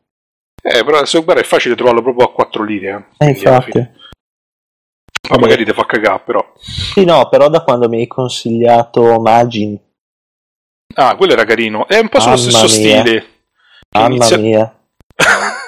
Bellissimo, no? Ma ah, ti è piaciuto? Mi... Infatti mi ricordavo che ti fosse piaciuto. No, l'ho ado... non solo l'ho adorato, ma vi giuro che la mia compagna ha pianto sul finale. Eh, fi- il finale è veramente commovente. Ha pianto. Che gioco, scusate? Magin and the Forsaken Kingdom. Veramente bello. Pure quello c'ha un presupposto banalissimo. All'inizio non gli daresti due lire, perché è sullo stesso genere, no? Che il demo mi aveva fatto cagare, ma cagare che... duro. Poi invece mi hai detto che era bello, e effettivamente è un gran gioco. Ma lì solamente, diciamo, Nier sullo stesso stile, un po' dai toni più dark. Ottimo. Cioè più dark, però meno spensierati, diciamo. Poi c'è il tipo sudato, quindi sì, tipo sudato, pure la faccia incazzata del giorno. Questa è incredibile, questa bambina attaccata a sto energumeno assurdo che poi è tipo Gatsu di Berserk, no? Va in giro queste spadone enorme, esageratamente grosse, quindi fai... Quindi immagino che cosa abbia in mezzo alle gambe, insomma. Eh, non si vede mai, c'è sta una che eh beh, ci prova tutto il tempo proprio. Ragazzi, sta- stiamo sul limite della legalità, eh, bambini. Stiamo no, sul limite. No, che poi vabbè, sul rapporto tra, diciamo, tappa del figlio è fatto figo, perché lui c'è stato attaccamento morboso per la figlia e poi, diciamo, sul finale si scoprono dove c'è tutta una rivelazione, si capisce perché lei era malata e tutto quanto. E poi c'è il libro, che è una delle cose più belle dei giochi di tutti i tempi. Però... è un comprimario all'altezza di morte, che c'ha questo... c'è un libro magico che è uno dei, dei tre comprimari che vanno in giro insieme a sto energumeno, che è un libro che parla praticamente, vola, c'ha le magie e tutto quanto, è un grimorio, e, e c'ha, fa degli incisi durante le, le cutscene, durante il gioco, perché poi ci sono i dialoghi anche mentre si va da un punto all'altro, per non farti annoiare. Praticamente nel gioco ci stanno i dialoghi che sono abbastanza ben scritti, perché questo li dica con tutti, chiama il, trans- il transessuale lo chiama brutta zoccola, cioè ci stanno tutte delle gag eh, fantastiche proprio da quel punto di vista. E, e poi c'ha quell'umore un po' nero, un po' acido, che, che mi ricordava molto Morte di coso, Planescape Torment. Torment, Torment. Oh, meno male avete citato un bel gioco finalmente. No, potevi sempre farlo tu, eh. No. Invece di recensire giochi che ti fanno cagare. Cagare. Prima che ah. Lambo ci tolga la parola, cosa ci... mi dici degli intermezzi da shoot 'em up? Ah, a me non mi sono piaciuto molti. Eh, immagino. Sì. E la maggior parte perché sono fatti male, e perché i poteri si usano male in, que- in quella cosa. Non ho capito perché ci stanno due poteri che sarebbero perfetti, perché il personaggio ha delle magie, ci stanno un paio che sarebbero perfetti da usare in shoot 'em up. Uno, il problema è che spari a raffica, ma mentre spari non puoi direzionare il fuoco, e quindi praticamente tu spari a raffica però rimani bloccato in una direzione. eh. E l'altro invece è che c'è un altro potere che invece ha una, un attacco molto più preciso, però quello va caricato e negli intermezzi shoot 'em up non fa mai in tempo, però poi combatte all'arma bianca. Ma in realtà poi eh, ne, molte recensioni l'hanno indivi- evidenziati molti, ma ce ne stanno due e uno sta okay. all'inizio. Poi ci sono altri pezzi dove tu ve- vedi dall'altro, tipo dungeon crawler con lo spostamento a trecentosessanta gradi, però non so proprio shoot 'em up, so più tipo hack slash stile Diablo. Okay. Ma tollerabile. Sì, sì, alla fine poi durano pochissimo, cioè dureranno i due intermezzi proprio shoot 'em up, durano cinque minuti. Poi ci sono i combattimenti con i boss che sono tutti tipo shoot 'em up maniaco, sì? maniacale, e lì sono molto divertenti. Sono belli. Ma chi, chi è che prende a capocciata il microfono, scusate? Mio. No, è Monopoli che rumoreggia. Eh, lo so che sta fa, sta fa fappo fappo fappo. Fappo fappo. Non credo, è il microfono appoggiato sul, sul tavolo. Eh, eh, oh, io sì. Lo fa fap fap fap dove gli piace di più. Eh, dip- so. Non dipende da quello, dipende da quello che fai sotto il tavolo. Alessandro. Ah beh, anche questo è vero.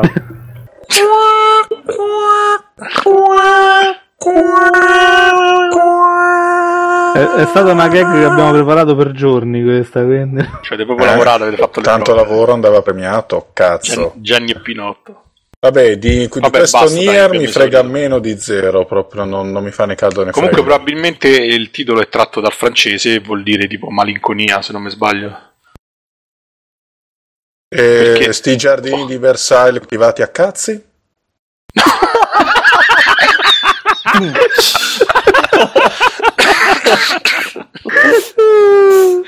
No, vabbè, perché se no l'alternativa sarebbe che è olandese, vuol dire rene.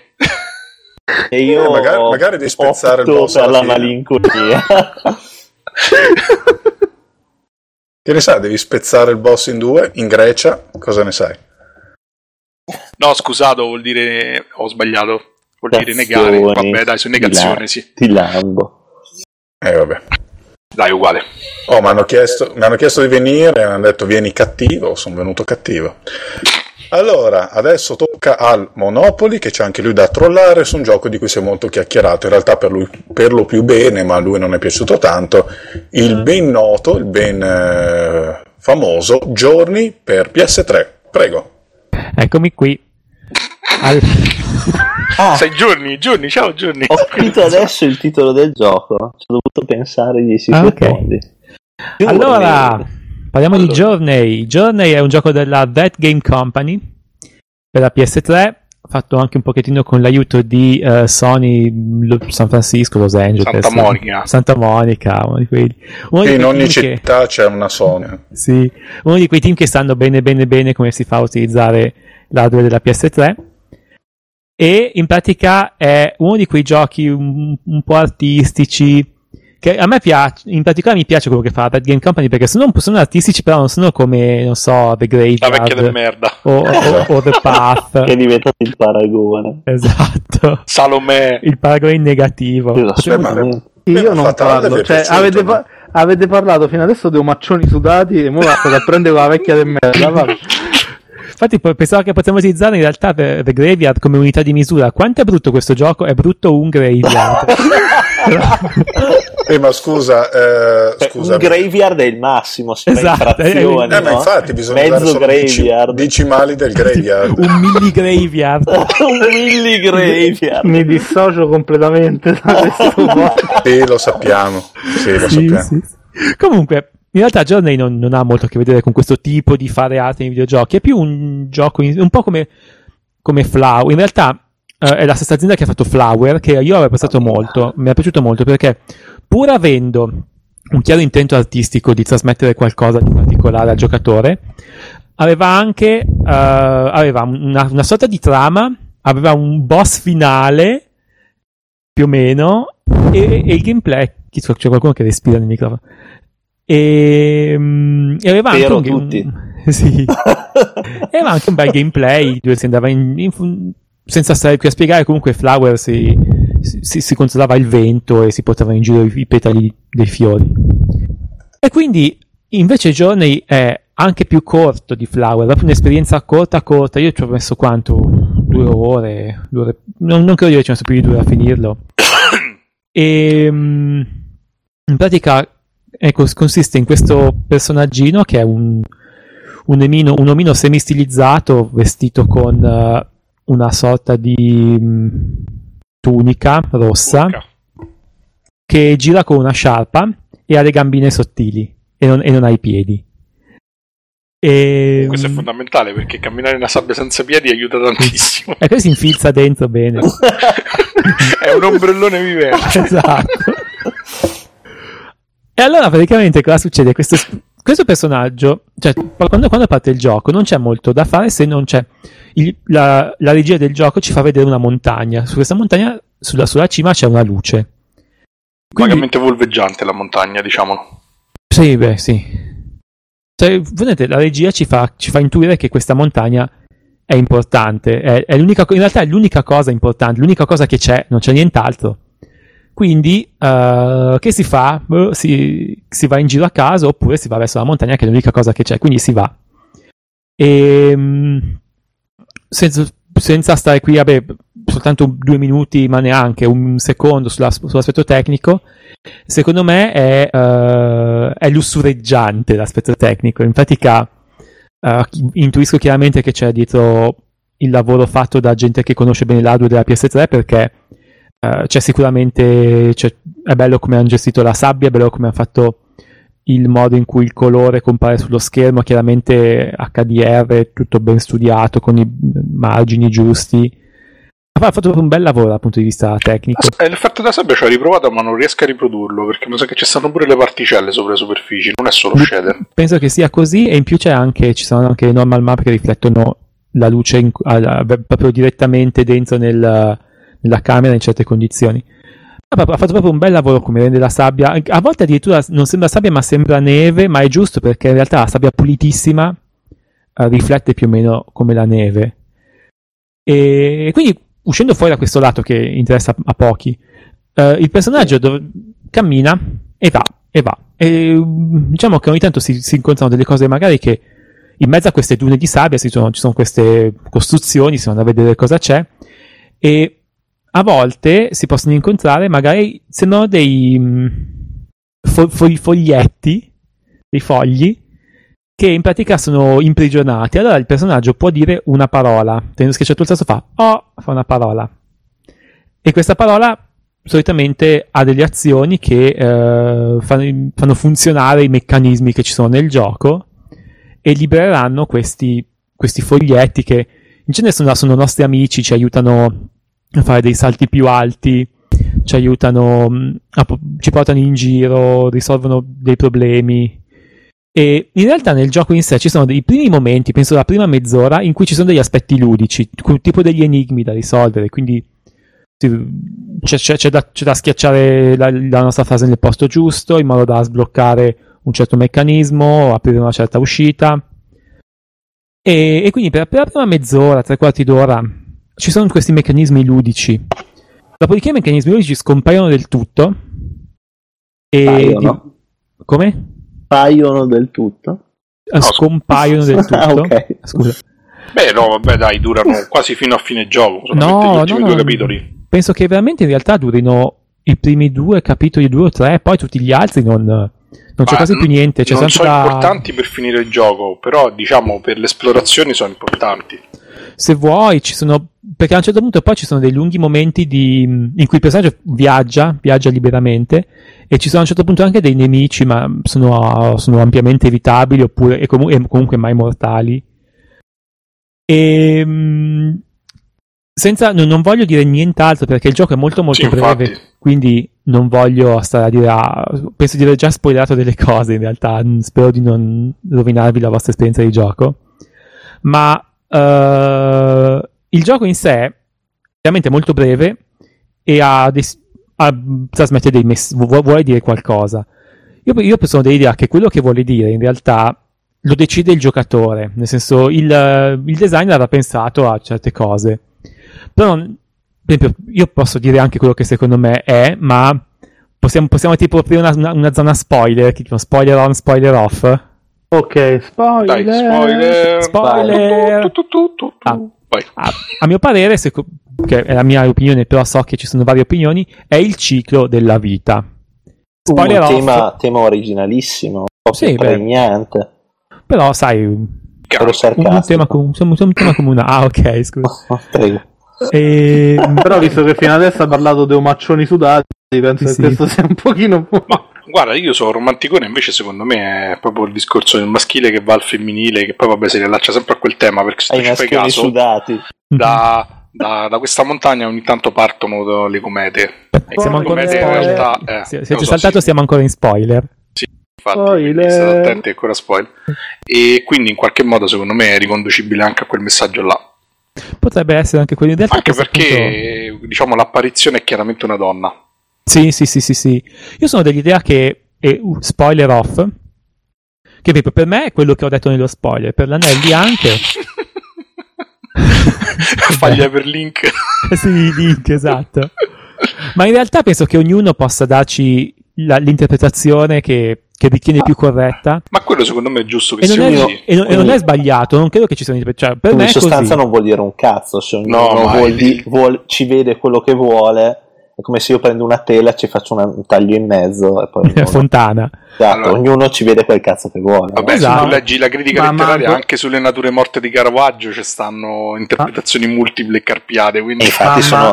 e infatti sono minchiate eh, ma, manco per... sto avviso, però. Ma manco per la minchia dell'uccello Padulo insomma in realtà io penso che questo genere sia cioè, non, non però, dico che ma... dimmi no dico in realtà il fatto della libertà di interpretazione è in tutto, però c'è sempre un limite, nel senso che comunque sia eh, tu Journey lo interpreti liberamente, eh, però lo interpreti liberamente partendo da Journey, non parti da... poi se ammette più interpretazioni è giusto così. Sì, però... Eh, per... Vabbè, guarda, eh, diciamo che difficilmente andrà a pensare che è uno spin-off di Gears of War. diciamo, diciamo così. Ma guarda, eh, secondo me ci sono eh, due sì. tipi, cioè i giochi si dividono in due grandi famiglie, quelli narrativi e quelli interattivi. Questo è un gioco interattivo, cioè nel senso che alla fine mette a disposizione pochi strumenti ma fatti bene, non ha mai problemi di interfaccia e questa è una gran cosa perché ti viene tutto naturale e quindi ti diverti a interagire con eh, quelle specie di pesci fatti di stoffa e tante altre cose. Spoiler! Che no, beh, dai. Spoiler, spoiler. Ma dai, non è lo spoiler, dai. Il primo, il primo podcast che dà gli spoiler dopo che sono stati fatti. Sì. Quindi voi sentite lo spoiler. Poi sentite... Ma non è lo spoiler. Poi sentite questo. Che diciamo spoiler. Vabbè, sentite, se un ascoltatore si lamenta per lo eh. spoiler, lo vado ad aspettare sotto casa col crick. Mm-hmm. Ecco. però cioè, anche... diciamo, è fatto bene nel suo essere senza contenuti, perché alla fine sicuramente c'è una ricerca estetica, no? Però come tutte le, almeno dal mio punto di vista, come tutte le cose che uno le vuole ricondurre all'arte, secondo me messaggi troppo complessi sotto non ci sono mai. Cioè, alla fine uno cerca il bello, cerca il piacevole, cerca il divertente, eh, e fa una cosa. Poi gli altri ci vedono tutti i messaggi più reconditi del mondo, ma in realtà non ce ne sono, semplicemente uno fa una cosa bella, interattiva, e gli è venuta così. Poi tra parentesi c'è anche tutto il discorso legato alla musica, che è molto interessante, perché c'è quel modello di musica, musica dinamica, che poi è dinamica, ci ha fatto caso, cambia. È dinamica, è, è, è un lavoro, forse uno dei lavori più, più riusciti che ho sentito negli ultimi anni, in realtà... È uno dei lavori più riusciti che ho sentito da, a partire da Monkey Island due, quindi dall'I M U S, da Indiana Jones quattro, che, ehm, che lavora con la musica dinamica, perché in genere, in genere questi lavori qua li puoi fare con i MIDI, mentre qua invece lo fa con eh, de- della musica registrata. E ovviamente non è che tipo si miscela i brani, riesce perfettamente a far partire il brano nel momento giusto, farlo, fare i collegamenti giusti. Ha fatto un lavoro... che mi ha, mi ha colpito molto, perché eh, non pensavo che, mh, che fosse, no, no, non dico che non pensavo che fosse possibile, ma dicevo che non pensavo che valesse la pena investirci risorse, e invece Journey mi ha dimostrato che vale la pena investire risorse in questo tipo di lavoro nella musica, al punto che eh, ora lo, voglio che altri lo facciano. Sì, che poi hai visto su, specialmente sulle parti finali, diciamo quando il gioco diventa un po' più vario, perché all'inizio, come hai detto tu, sembra un puzzle game eh, sì. ambientale, e riesce proprio a darti quella sensazione d'angoscia di... Mm. E, cioè, ci stanno dei pezzi che fai no, non ce la farò mai, oddio qui alla fine, oddio è finito, non ce la farà mai, no, non può andare avanti così, no? E poi invece la musica stessa ti accompagna mentre c'hai questi questo andamento, diciamo, sinusoidale fino alla fine, no? Mm-hmm. È veramente molto mh, fatta veramente molto bene, e, ma secondo me pure là c'è sicuramente la, la voglia di coinvolgere qualcuno, però c'è anche la voglia di non darti un messaggio, perché secondo me, come ho la hanno capito che cioè, è un gruppo di sviluppo secondo me molto maturo, anche mm-hmm. se poi sono tutti molto giovani, però la differenza tra ormai lo, lo sviluppo dei videogiochi non voglio dire che è alla portata di tutti, ma poco ci manca. Sì, praticamente ormai chiunque può fare con un minimo di senno. E quindi sì, io praticamente sono l'unico stronzo che non saprebbe sviluppare un videogioco.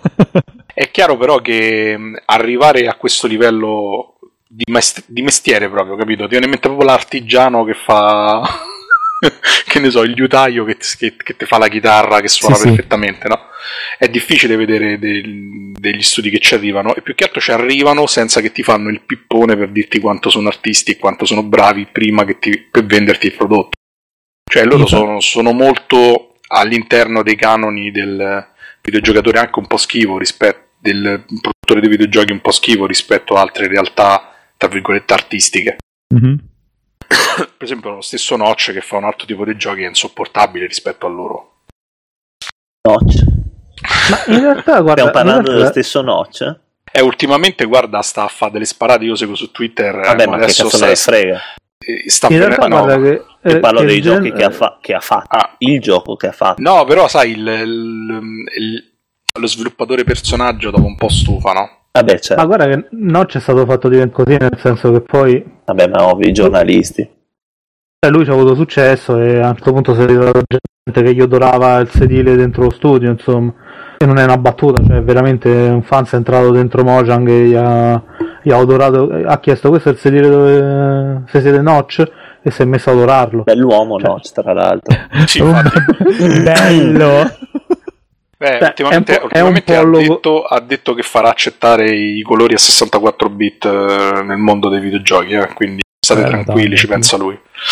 Meno male, meno, meno male, eh? Meno male che è arrivato lui col suo Java, col suo... la sua tecnologia cutting edge. Esatto. Piccolissima, piccolissima parentesi. Tale disaccordo con i commenti che avete fatto in una puntata precedente su Minecraft. Non mi ricordo nemmeno io, cioè e lo avete sostanzialmente avete detto che è solo una, un gioco di Lego. Cioè, lo avete trattato come se fosse un gioco in cui puoi creare delle cose, degli oggetti, punto. No, non è sono così. Anche gli, ci sono anche gli zombie. Eh, no, non è così.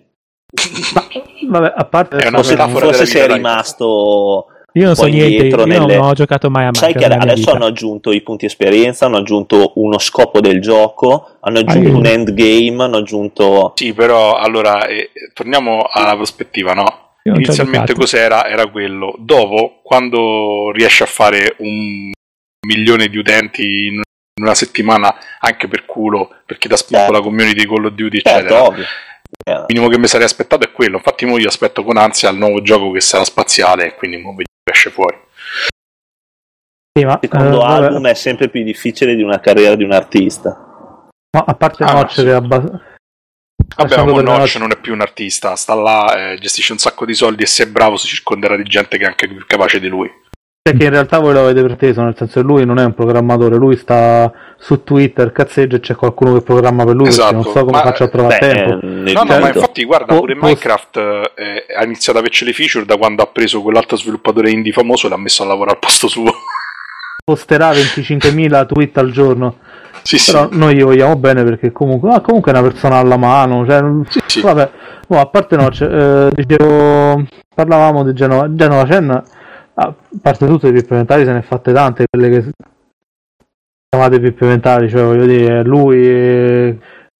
come si chiama la... la sviluppatrice che sta con lui, che è quella che poi ha risposto a Ebert, cioè sono stati diciamo quelli che hanno fatto interventi più vabbè però sono anche quelli che hanno fatto rispetto a te, rispetto a te Marte e videogiochi, cioè se, se, se leggi l'intervista di Genova Chen ne pa- parla sempre di queste cose, cioè non è poi parte da un punto di vista più ortodosso perché lui ha fatto una scuola di design, cioè design mm. dei videogiochi, ma, ma però no, mettilo infatti e quindi è più caso, e quindi sì. aspetta, è più impostato da questo punto di vista. Fate sempre l'esempio di Tale of Tales, cioè loro fondamentalmente hanno fatto un percorso completamente diverso, cioè non hanno fatto nessuna scuola di design, si sono incontrati, hanno cominciato a fare il primo gioco che era Endless Forest e basato su un'idea molto semplice, poi hanno sviluppato altre cose, però non c'è non hanno lo stesso approccio, però comunque sia lui rilascia tante interviste e scrive tanto pure eh. Ah no, ma non dico che non lo faccia, però c'ha un atteggiamento secondo me molto bilanciato da questo punto di vista. Per esempio se vai a vedere eh, per parlare di designer che si fingono di game designer, se vai a leggere la storia di, di Super Brothers sul sito loro metti paura, cioè è esattamente l'opposto pure del passaggio che ti ho citato io in quell'intervista in Manincato, cioè questi arrivano e mettono subito le mani avanti, allora capiamoci, noi qua siamo designer, noi qua capiamo di arte e abbiamo preso quattro sfigati per sviluppare il gioco perché all'inizio questo doveva essere una specie di graphic novel interattiva, poi però ci hanno fatto il gioco perché vendete più, però non ce ne frega un cazzo del gioco, questa è arte, quindi voi prendetela come arte, qui ci lavora uno dei più grandi scrittori del mondo, noi siamo mega designer, abbiamo fatto grandi cose, ci hanno vent'anni e non hanno fatto un cazzo come tutti quelli che si fingono designer in questo momento di merda di internet, pubblicano quattro stronzate su DeviantArt. Infatti Super Brothers è un gioco di merda sostanzialmente, perché le parti giocate sono brutte, giusto la musica si salva un pochettino, ma in realtà è un gioco pessimo da, da, sotto tutti i punti di vista, ovviamente venduto con un atteggiamento assurdo e penso che alla fine abbia ricevuto pure molto poco perché in realtà ha poco da offrire, ma penso di no, anche perché è un gioco che si chiama in un modo, che nel menu delle opzioni si chiama in un altro e che la gente su internet non, non lo... cioè Sword and Sorcery lo chiamano tutti, ma quello non è il nome del gioco, così non lo trovi manco su App Store, capito? Ma, ma Sword and Sorcery come non Sword ha venduto? Ha venduto, trecentocinquantamila copie. No, no, ma non dico che non abbia, cioè, non dico che non abbia fatto successo, però rispetto al sembrava che dovevano spaccare il mondo e poi comunque ha venduto, è il solito discorso. E su, su App Store purtroppo non puoi fare questo tipo di discorsi perché o lo compri o non lo puoi neanche provare, quindi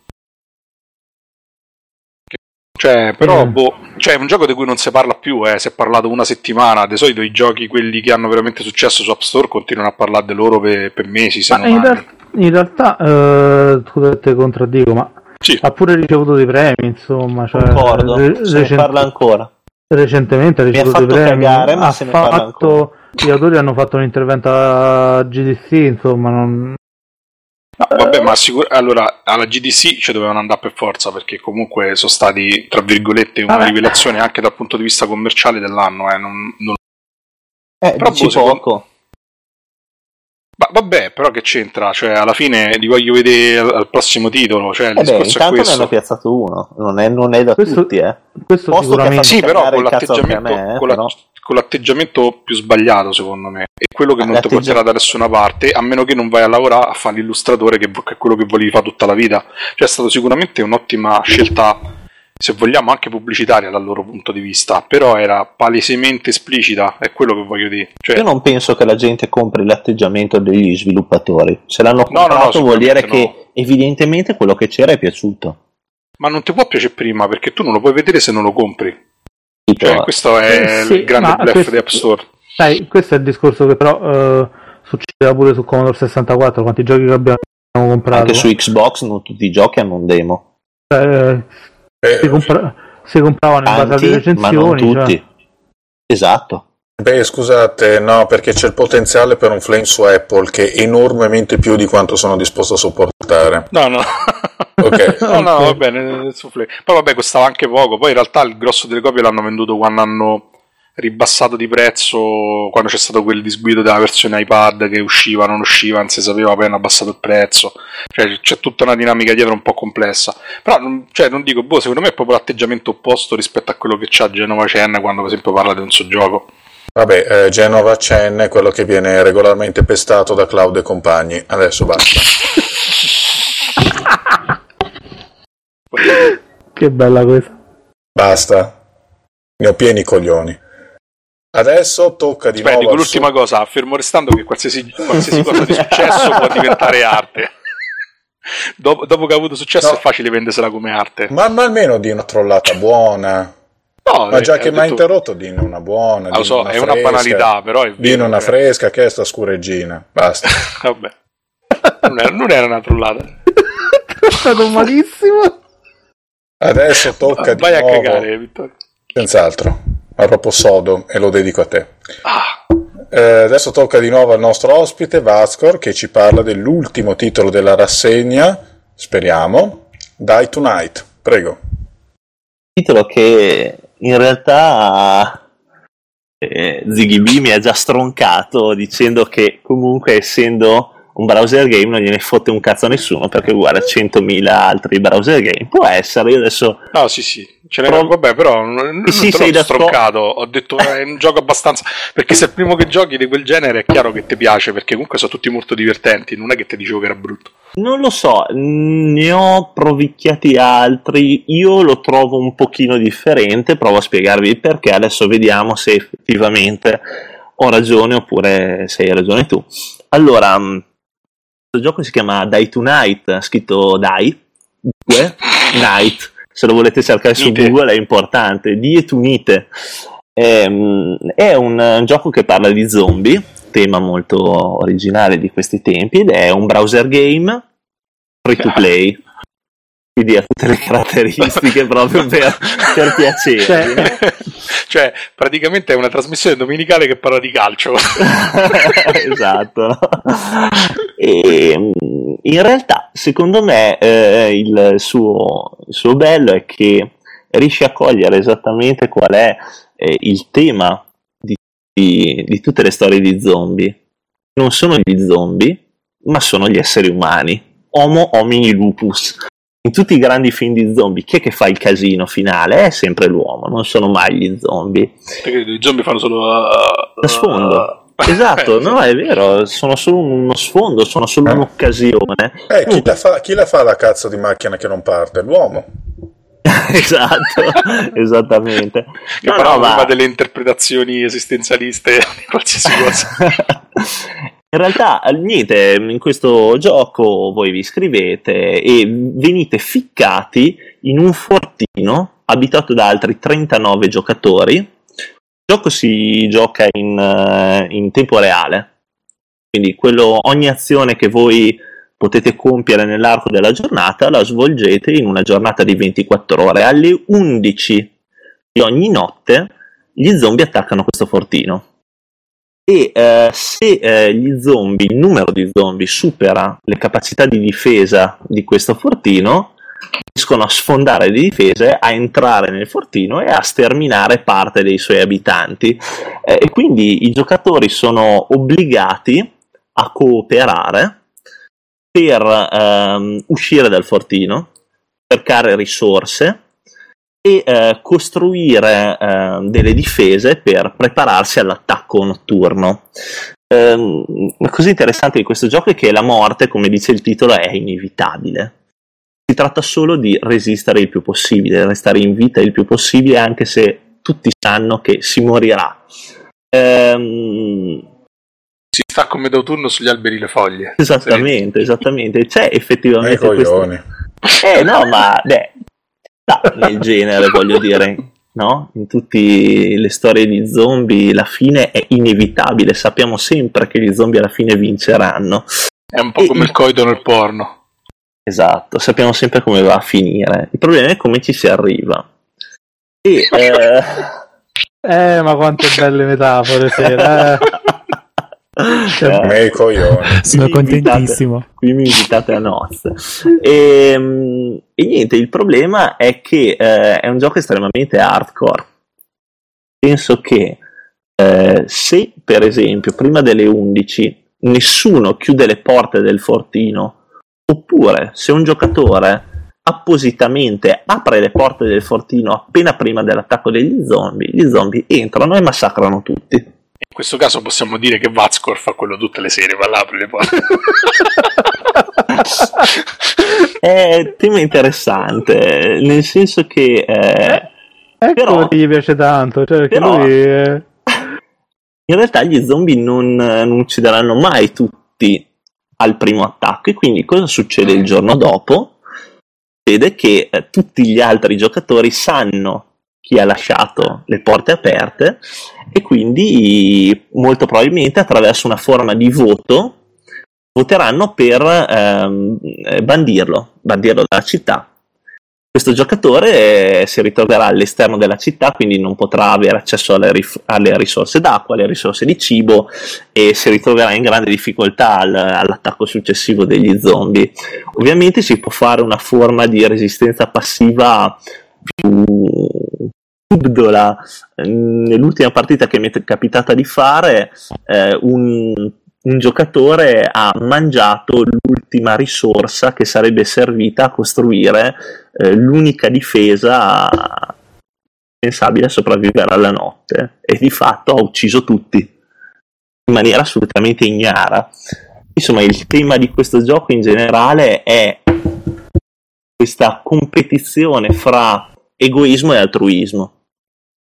Tutti sono obbligati a essere altruisti perché è l'unica cosa che li, che li sentirà di sopravvivere il più lungo possibile è la, il funzionamento di questo fortino.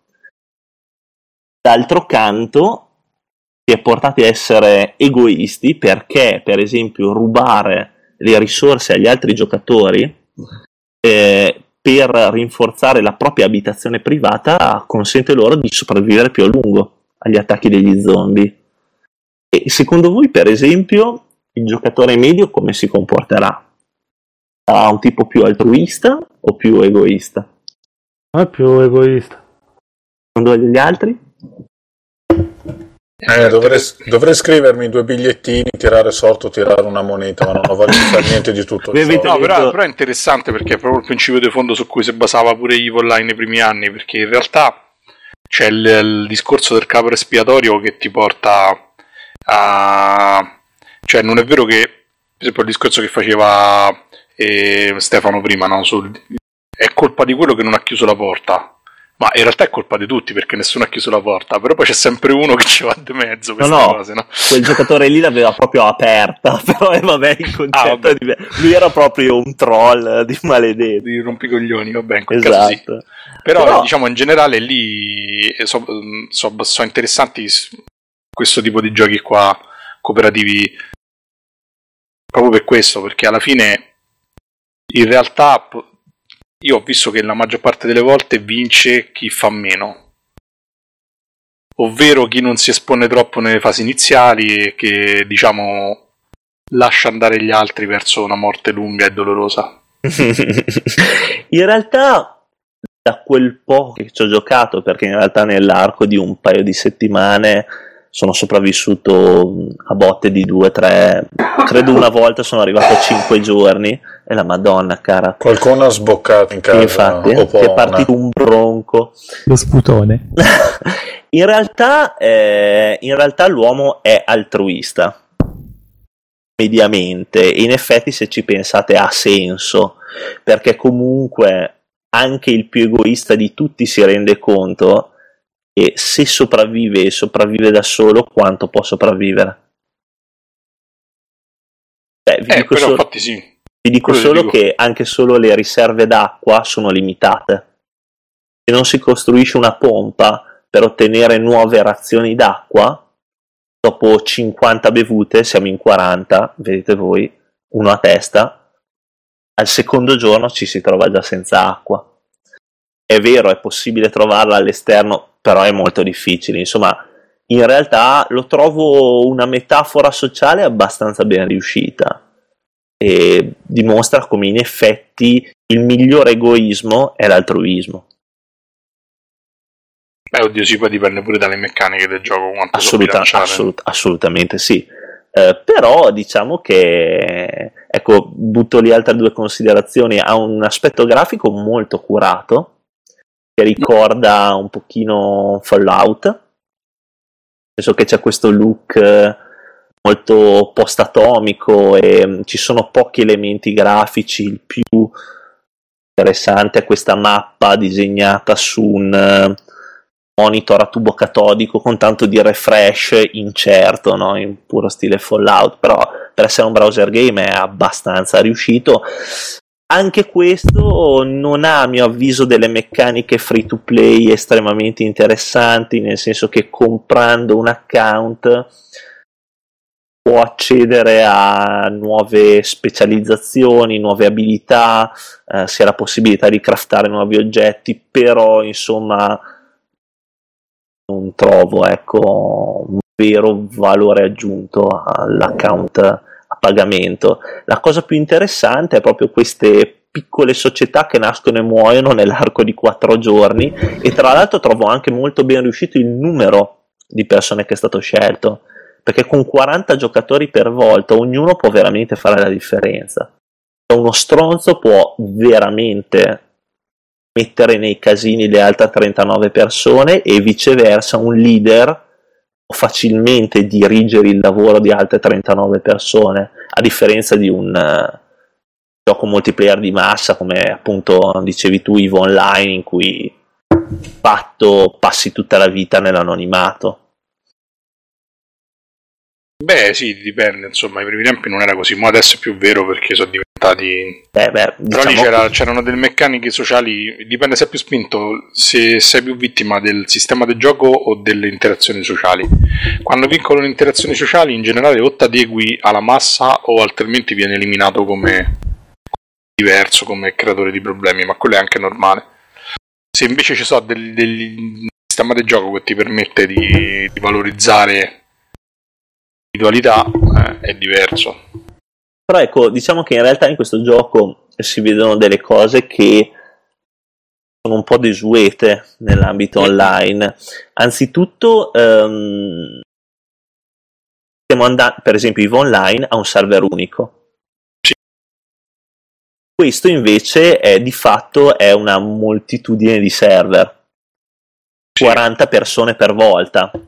E dimostra che in realtà l'approccio al server unico non è l'unico che funziona. Ci sono stili, no. di, gio- ci sono stili di gioco, anzi, che sono molto più interessanti quando il numero di giocatori è molto inferiore. Secondo, un genere in cui si era detto che la permadeath è assolutamente impraticabile, e in questo gioco invece la vita massima di un personaggio è di quanto? Una settimana? Forse. Però c'è questa meccanica dell'anima, per cui c'è un'anima che sopravvive alla morte di ogni singolo personaggio, che accumula dei badge, che sono degli achievement, eh, in base eh, a quello vabbè, che avete ottenuto. Così è facile però, eh. eh mo l'anima che sopravvive... Eh beh... eh, che ca- eh, vabbè. Ecco, diciamo che da questo punto di vista invece io trovo un po' una... Eh, un'occasione persa, nel senso che gli achievement sono degli achievement totalmente inutili. sarebbe stato più interessante se io riesco a rimanere l'ultimo a restare in vita nel mio fortino, allora acquisisco una skill particolare nelle, nelle partite successive. Questo sarebbe stato molto più interessante, purtroppo non è la strada che eh, è però stata dopo scelta. tre quattro partite poi dopo ci avresti dei giocatori di Serie A e dei giocatori di Serie B. In realtà è già così, perché comunque fai dei punti. Eh, dopo una volta raggiunti i cento punti vieni messo all'interno dei fortini con giocatori che hanno superato i cento punti, quindi il gioco diventa molto più interessante, perché comunque sono persone che bene o male sanno un po' quello che stanno facendo. Però insomma, ecco, io ve lo volevo segnalare esclusivamente per quello che, per i temi che introduce, che secondo me sono abbastanza interessanti, quindi ehm, Anelli, avevi, avevi ragione, ci sono tanti altri giochi su questo genere oppure è effettivamente diverso dai vari Mafia? No, clone? Diciamo, a reggere, a reggere il fortino non è il primo che dell'apocalisse zombie, ce n'è qualcuno addirittura che è giocabile in un, quasi in tempo reale, non così in differita, e quindi forse è pure più scomodo, e ce ne stanno parecchi anche su Congregate. Però diciamo il tema del difendere il fortino, del cooperare contro gli zombie è un tema abbastanza classico dei buttoni. Assolutamente sì. Ce n'è pure uno vecchissimo che però francamente mi ricordo il nome, ma ti parlo proprio di fine anni novanta, che ancora dura tutt'oggi, che è ambientato su quel tema. No, no, però è sicuramente interessante. È eh, interessante, bene. Io mi rendo conto il fatto che è giocabile in poco tempo, diciamo, non, non, non se la tira via... Anche perché in ogni giorno ovviamente è un numero di azioni illimitato che puoi svolgere, quindi insomma tutto sommato in una sessione di gioco di dieci minuti hai giocato tutto quello che puoi fare all'interno della giornata. Che in realtà, visto che l'hai citato sta cosa, me ne fa venire in mente un altro della Iron Helmet che si chiama Blight of the Immortals, che è più board game, mm-hmm. che non lo so conosco. Se lo conoscete, eh, quello si basa più o meno sulla stessa, sulla stessa logica. E anche qua si vede molto bene cosa succede quando i giocatori non cooperano. Ecco, io se ti capita infatti, una partita dove non cooperi, nel giro di due giorni tutti muoiono. Bellissimo. Infatti io non, non vo- cioè io so perfettamente sì, che sì. il livello dei giocatori di questo podcast è un po' dice un po' allergico al discorso del browser game, però oh. secondo No, no, no io, io ci gioco parecchio, eh, non però, però i temi i temi che questo browser game tira fuori secondo me sono interessanti e meriterebbero di essere approfonditi in un gioco con la G maiuscola. Anche ma, a me esempio, ovviamente vedi, secondo, browser secondo game secondo me va è una questione di presentazione, perché per esempio no. la Iron Helmet, tra parentesi, loro non usano neanche il discorso free to play, hai visto? Loro se ti sì. abboni e ti danno la possibilità di giocare su più server, che ne so, partite più lunghe, partite più grandi, però in realtà non è che co- puoi comprare vantaggi. Ho visto, sì. E sono interessanti perché dal punto di vista della presentazione di fatto sono giochi. Ha cioè, tre giochi, a tre sì, giochi sì. Iron Helmet, Neptune's Pride, Light of che... the Immortals e... e Jupiter's Folly, quello Jupiter's nuovo Folly. Che, è una, che è una specie di Blight of the Immortals, però mezza senza cagata, il discorso dell'orda. Eh? Sì, pure secondo me. Il più interessante secondo me è Neptune's Pride. No, eh, boh, io ci ho giocato parecchio, ci ho giocato quasi sì, un anno. Come lo trovi? Dopo un po' diventa abbastanza prevedibile, perché non c'è molta varietà nel gioco, quindi se, se impari i trucchi, e il problema è che secondo me premia troppo chi gioca di più, perché c'è un discorso che, che consiste nel temporizzare le tue azioni in un determinato momento della partita, che siccome è tutto in tempo reale, diciamo certo, un'azione, certo, spostare certo. la nave poi richiede tre ore, certo. e se tu fai un attacco con delle navi più per, veloci per, scusami, a un giocatore... Scusami, eh. Eh, per chi non lo conosce, e intendiamoci Masters of Orion sì, con una in tempo reale. Sì, estremamente semplificata e molto bella, cioè affascinante, perché con quattro statistiche e tre numeri praticamente gestisce, proprio tre numeri tre, cioè tre statistiche, gestisce praticamente tutta la complessità di, diciamo, dei quattro X spaziali. Però un po' si perde su sta cosa, cioè io ho visto... Dopo un po' impari i trucchi, tipo devi mettere la sveglia alle quattro, perché se fai l'attacco alle quattro e ventitré le tue navi arrivano tipo giusto, dieci giusto minuti quando prima la gente dell'avversario. Eh beh, veramente... sì, ovvio. Invece Blight of the Immortals mi piace di più, un po' perché è molto simile a quello che dici tu, no? Bisogna mm-hmm. resistere, c'è cioè questo regno medievale che deve resistere all'invasione dei... zombie, zombie diciamo, che in più sono caratterizzate a seconda della razza che certo, zombifica, no? Visto. E poi si, c'è quel discorso dei token, no? Che praticamente ogni giocatore guadagna dei token colorati, ogni razza dipende da un colore diverso, e per comprare l'abilità, per fare le cose, si devono scambiare i token tra i giocatori. Ci sarebbe Alessandro che ha qualche cosa da dire. Non, voglio, non voglio rompere il sì, video. Sì, sì. Era solo una stronzata in realtà. Dillo, dillo. Come eh, tutte eh, quelle che dici. Come eh, tutto quello non, non dico molto altro in effetti. Dai, in pratica mi è venuto in mente perché nella faccenda del, dell'anima, del personaggio dell'anima, del personaggio mi ha ricordato una volta quando ero in Milestone c'era arrivato un, un design di un ragazzo che diceva che voleva fare il designer. E c'era andato questo, questo design di, un, di quello che per lui era il gioco perfetto di corsa, che adesso ai tempi ci abbiamo riso, ma poi tipo mi pare che l'ultimo Need for Speed sia così. No, l'ultimo quindi magari driver. L'ha provato il lavoro. L'ultimo, l'ultimo driver. driver era così. In pratica era così la sua idea. La sua idea. Ah, se pigliamo Superbike, cioè si fa il gioco di Superbike.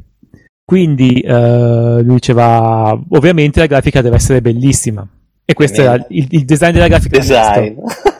Cioè, la, la grafica deve essere bella. Eh, scusami, però già qui, già qui il design è, è, è carente, perché avrebbe dovuto dire la grafica non dovrà mai essere superata. Esatto, esatto.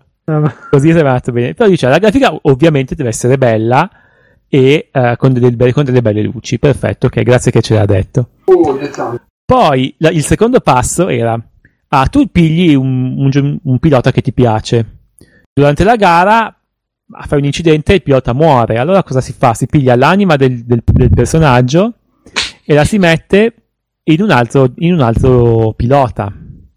E quindi tu controlli questo. E noi diciamo, sarà contenta la federazione di Superbike quando, quando diciamo nel nostro gioco mettiamo i, i piloti e questi muoiono. Tipo Stoner muore. Che si rincarna in Valentino Rossi. Esatto, sono contenti quelli della federazione. Che eh, però con Simoncelli sabato non giocavo. Eh. Che stronzo. Va bene, ragazzi. Eh, questa, questa, questa. Però scusa, Monopoli, hai mai visto eh, il gioco? Aspetta, come cazzo si chiamava? Wheeler, forse? Quello dove c'era Vin Diesel. No, so, so, conosco il gioco, ah, ma non ci ho mai giocato. Allora, il gioco è molto divertente, ma se pensi che questo design fosse assurdo, pensa che in questo gioco lui sale sul tetto della macchina che sta guidando, salta sul tetto della macchina che vuoi raggiungere, tira fuori quello che lo guidava e ci entra dentro e la guida. Ah, che figo! Cioè, altro ci... che anima! Altro ci che salta fatti, dentro questa... Vin Diesel, vuoi mettere? Minchia! Beh, però se Vin Diesel te lo puoi permettere assolutamente sì e, perché sei un maschione tutto sudato tutto sudato lì, lì, la Bibbia design era sei Vin Diesel puoi fare come cazzo ti pare. Vabbè, direi che, direi che la puntata era una playlist diventata tema maschioni eh, infatti vedi eh, sarà Vazcor è la mia presenza che vi turna eh, così lo so sì. Ok. Ok, bene, eh, è stata una puntata molto appunto testosteronica. Adesso, come al solito, le nostre stronzate, tolto ovviamente quelle di Vazcor che ha cercato di alzare il livello per quanto ha potuto, mi hanno certamente inquinato il cervello. È ora di un bel reset, è ora della rigenerazione che soltanto lo scritto, uno scritto del più grande degli artisti vi può dare. Insomma, avrete capito che è ora dell'aneddoto del Monopoli. Anche detto il sommo. Il, il sommo. sommo. Sì, sì, il, sommo. il Vater. Il Vater. Eh, l'hai detta tre volte, Anè. Eh, lo so, beh, è bella ormai. Eh, sì. è, è una delle mie gridistizze. Madonna, figuriamoci le più piccole. Madonna. Comunque, il titolo di questo aneddoto è Vomito al cinema. Ah, ok. Insomma, si parla del... È un argomento serio? Di emisi, che insomma è un tema universale, no? Chi non ha mai sboccato in vita sua? Comunque, un po' come Krainat e Discotech, ma cambiando di fluidi e luoghi. Questo è l'esordio dell'aneddoto. Una volta andai con il mio amico Pao, che è protagonista di un altro aneddoto, c'è il link, lo leggeremo un giorno, al cinema, a vedere The Red Dragon. Quello con Hannibal Lecter. aveva da poco aperto cinema multisala Medusa a Lignano e questo ci ringalluzziva, giacché finalmente potevo sedermi al cinema comodamente, no? Invece di guardarsi sempre i film sulle panche durante il sermone. Ma non era solo quello, vi erano dei negozi. Vi erano. Questo, vi erano. Siccome questo mi rendeva gioioso, comprai delle caramelle da degustare durante la visione. Proprio c'era il sommelier di caramelle. Coadiuvate da un barile e da un litro di coca. Ovviamente non mi minai. Comprai circa cinquecento grammi di caramelle che mangiai anche Pensavo prima della colazione. cento grammi di coca. No, no, cinquecento grammi di caramelle. Che mangiai anche prima della proiezione, innaffiandole con dell'abbondante Coca-Cola. Proprio un litro ora. Sì. Durante la visione, evidentemente il mio stomaco disse: Eh no, ora eh basta. No. Io mi accorsi di questo suo ripensamento e sentivo quel tipo di bisogno atavico che noi chiamiamo mi viene da vomitare. È bisogno atavico? Sei atavico. Ci sono iscrizioni rupestri, mi viene da vomitare. Lo stomaco parlando del Monopoli. Eh, ma sì, sì, queste sono metafore classiche, no? Ma dove? Ormai era troppo tardi, quindi trovai un'unica soluzione. Vomitai nel bicchierone mezzo vuoto di coca. Lo eh, rabboccai. Eh. Come? No, che sto tenendo un po' dall'ingegnere che mi... Che succede? Ma la capacità del bicchiere era a sufficienza? È enorme, ah. era un cazzo di ah. bicchiere enorme. Ok. Lo rabboccai due volte. E la Madonna. Addirittura. Sì. Beh, quando inizi poi... Era difficile fermarsi. Eh sì. Benché fosse che non un bicchierone. Lo ben so. Poi fortunatamente il mio stomaco pensò di smettere di ribellarsi.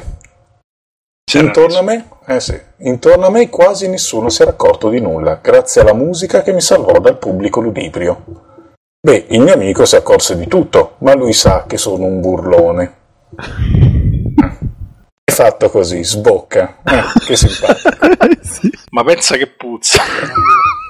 No, ho messo il tappo, cioè, sai che ah. tipo, tipo McDonald's col tappone. Eh, professionista. Infatti qua prosegue, chiusi il bicchierone pieno di coca e vomito con il suo tappone e lo lascia lì. Ah, ok, Dio. Il vomito fa sempre ridere, ma ormai è stantio, quello nel bicchierone in effetti. Perché ho pubblicato questo aneddoto? Perché non è finito qui. Dovete sapere che ci sono molti precedenti sul vomito. Ovviamente ve ne metteremo a parte. Finito il film, ci alzammo lasciando lì il mio bicchierone delle meraviglie. Passò un ragazzo a pulire. Arrivò al mio posto e fece per prendere il bicchiere, aspettandoselo vuoto. Fu stupito di trovarlo invece completamente pieno, addirittura con sopra il suo tappone originale. E non si è posto nessuna domanda. E fu lì che lui fece l'errore. Mamma ne fece mia. Un sorso e lo gettò Mamma via senza mia. curarsi troppo delle cose. Mamma mia. Mamma mia che s- Ti giuro che ho veramente avuto l'urto del vomito in questo Mamma momento. Mia. Quel bisogno atavico. Eh. Sì. Giacché la cannuccia pesca in fondo, probabilmente pescò fondamentalmente Coca-Cola. Eh, secondo me pure. Fondamentalmente. Ma, grazie, ma speriamo bene. Ci sono cose che è meglio non, non sapere. sapere. Eh sì. Vabbè, sono cose, eh. Sono cose, è il vero senso della parola. Sì, sì, sono cose... Era, questo aneddoto era talmente disgustoso che vi ha zittiti tutti. Ma non c'è, non c'è la, l'ilarità che segue ai Anna soliti Frank. Aneddoti del Monopoli, no, no. tipo l'Anna fa... No, qui siamo stati zittiti zitti dallo schifo perché... immondo. È pure venuto il conato dei vomiti. Madonna, veramente. Tu Monopoli hai visto Amici miei due? No. Eh, allora devi guardartelo, perché è praticamente una citazione involontaria. Ah, minchia. Vabbè, insomma, è chiaro come il Monopoli. Non c'è emozione che non sappia suscitare. Sei... Tutte le emozioni. Direi che la conclusione è sta, no? Bene, dai. Adesso è il momento dei saluti, che francamente non ne posso più. Opona. Ciao a tutti. Ciao a te. Anelli. Ciao, ascoltate la sigla che è la metafora di Mass Effect tre. Va bene, e che palle sto Mass Effect. eh, Monopoli. Ciao a tutti.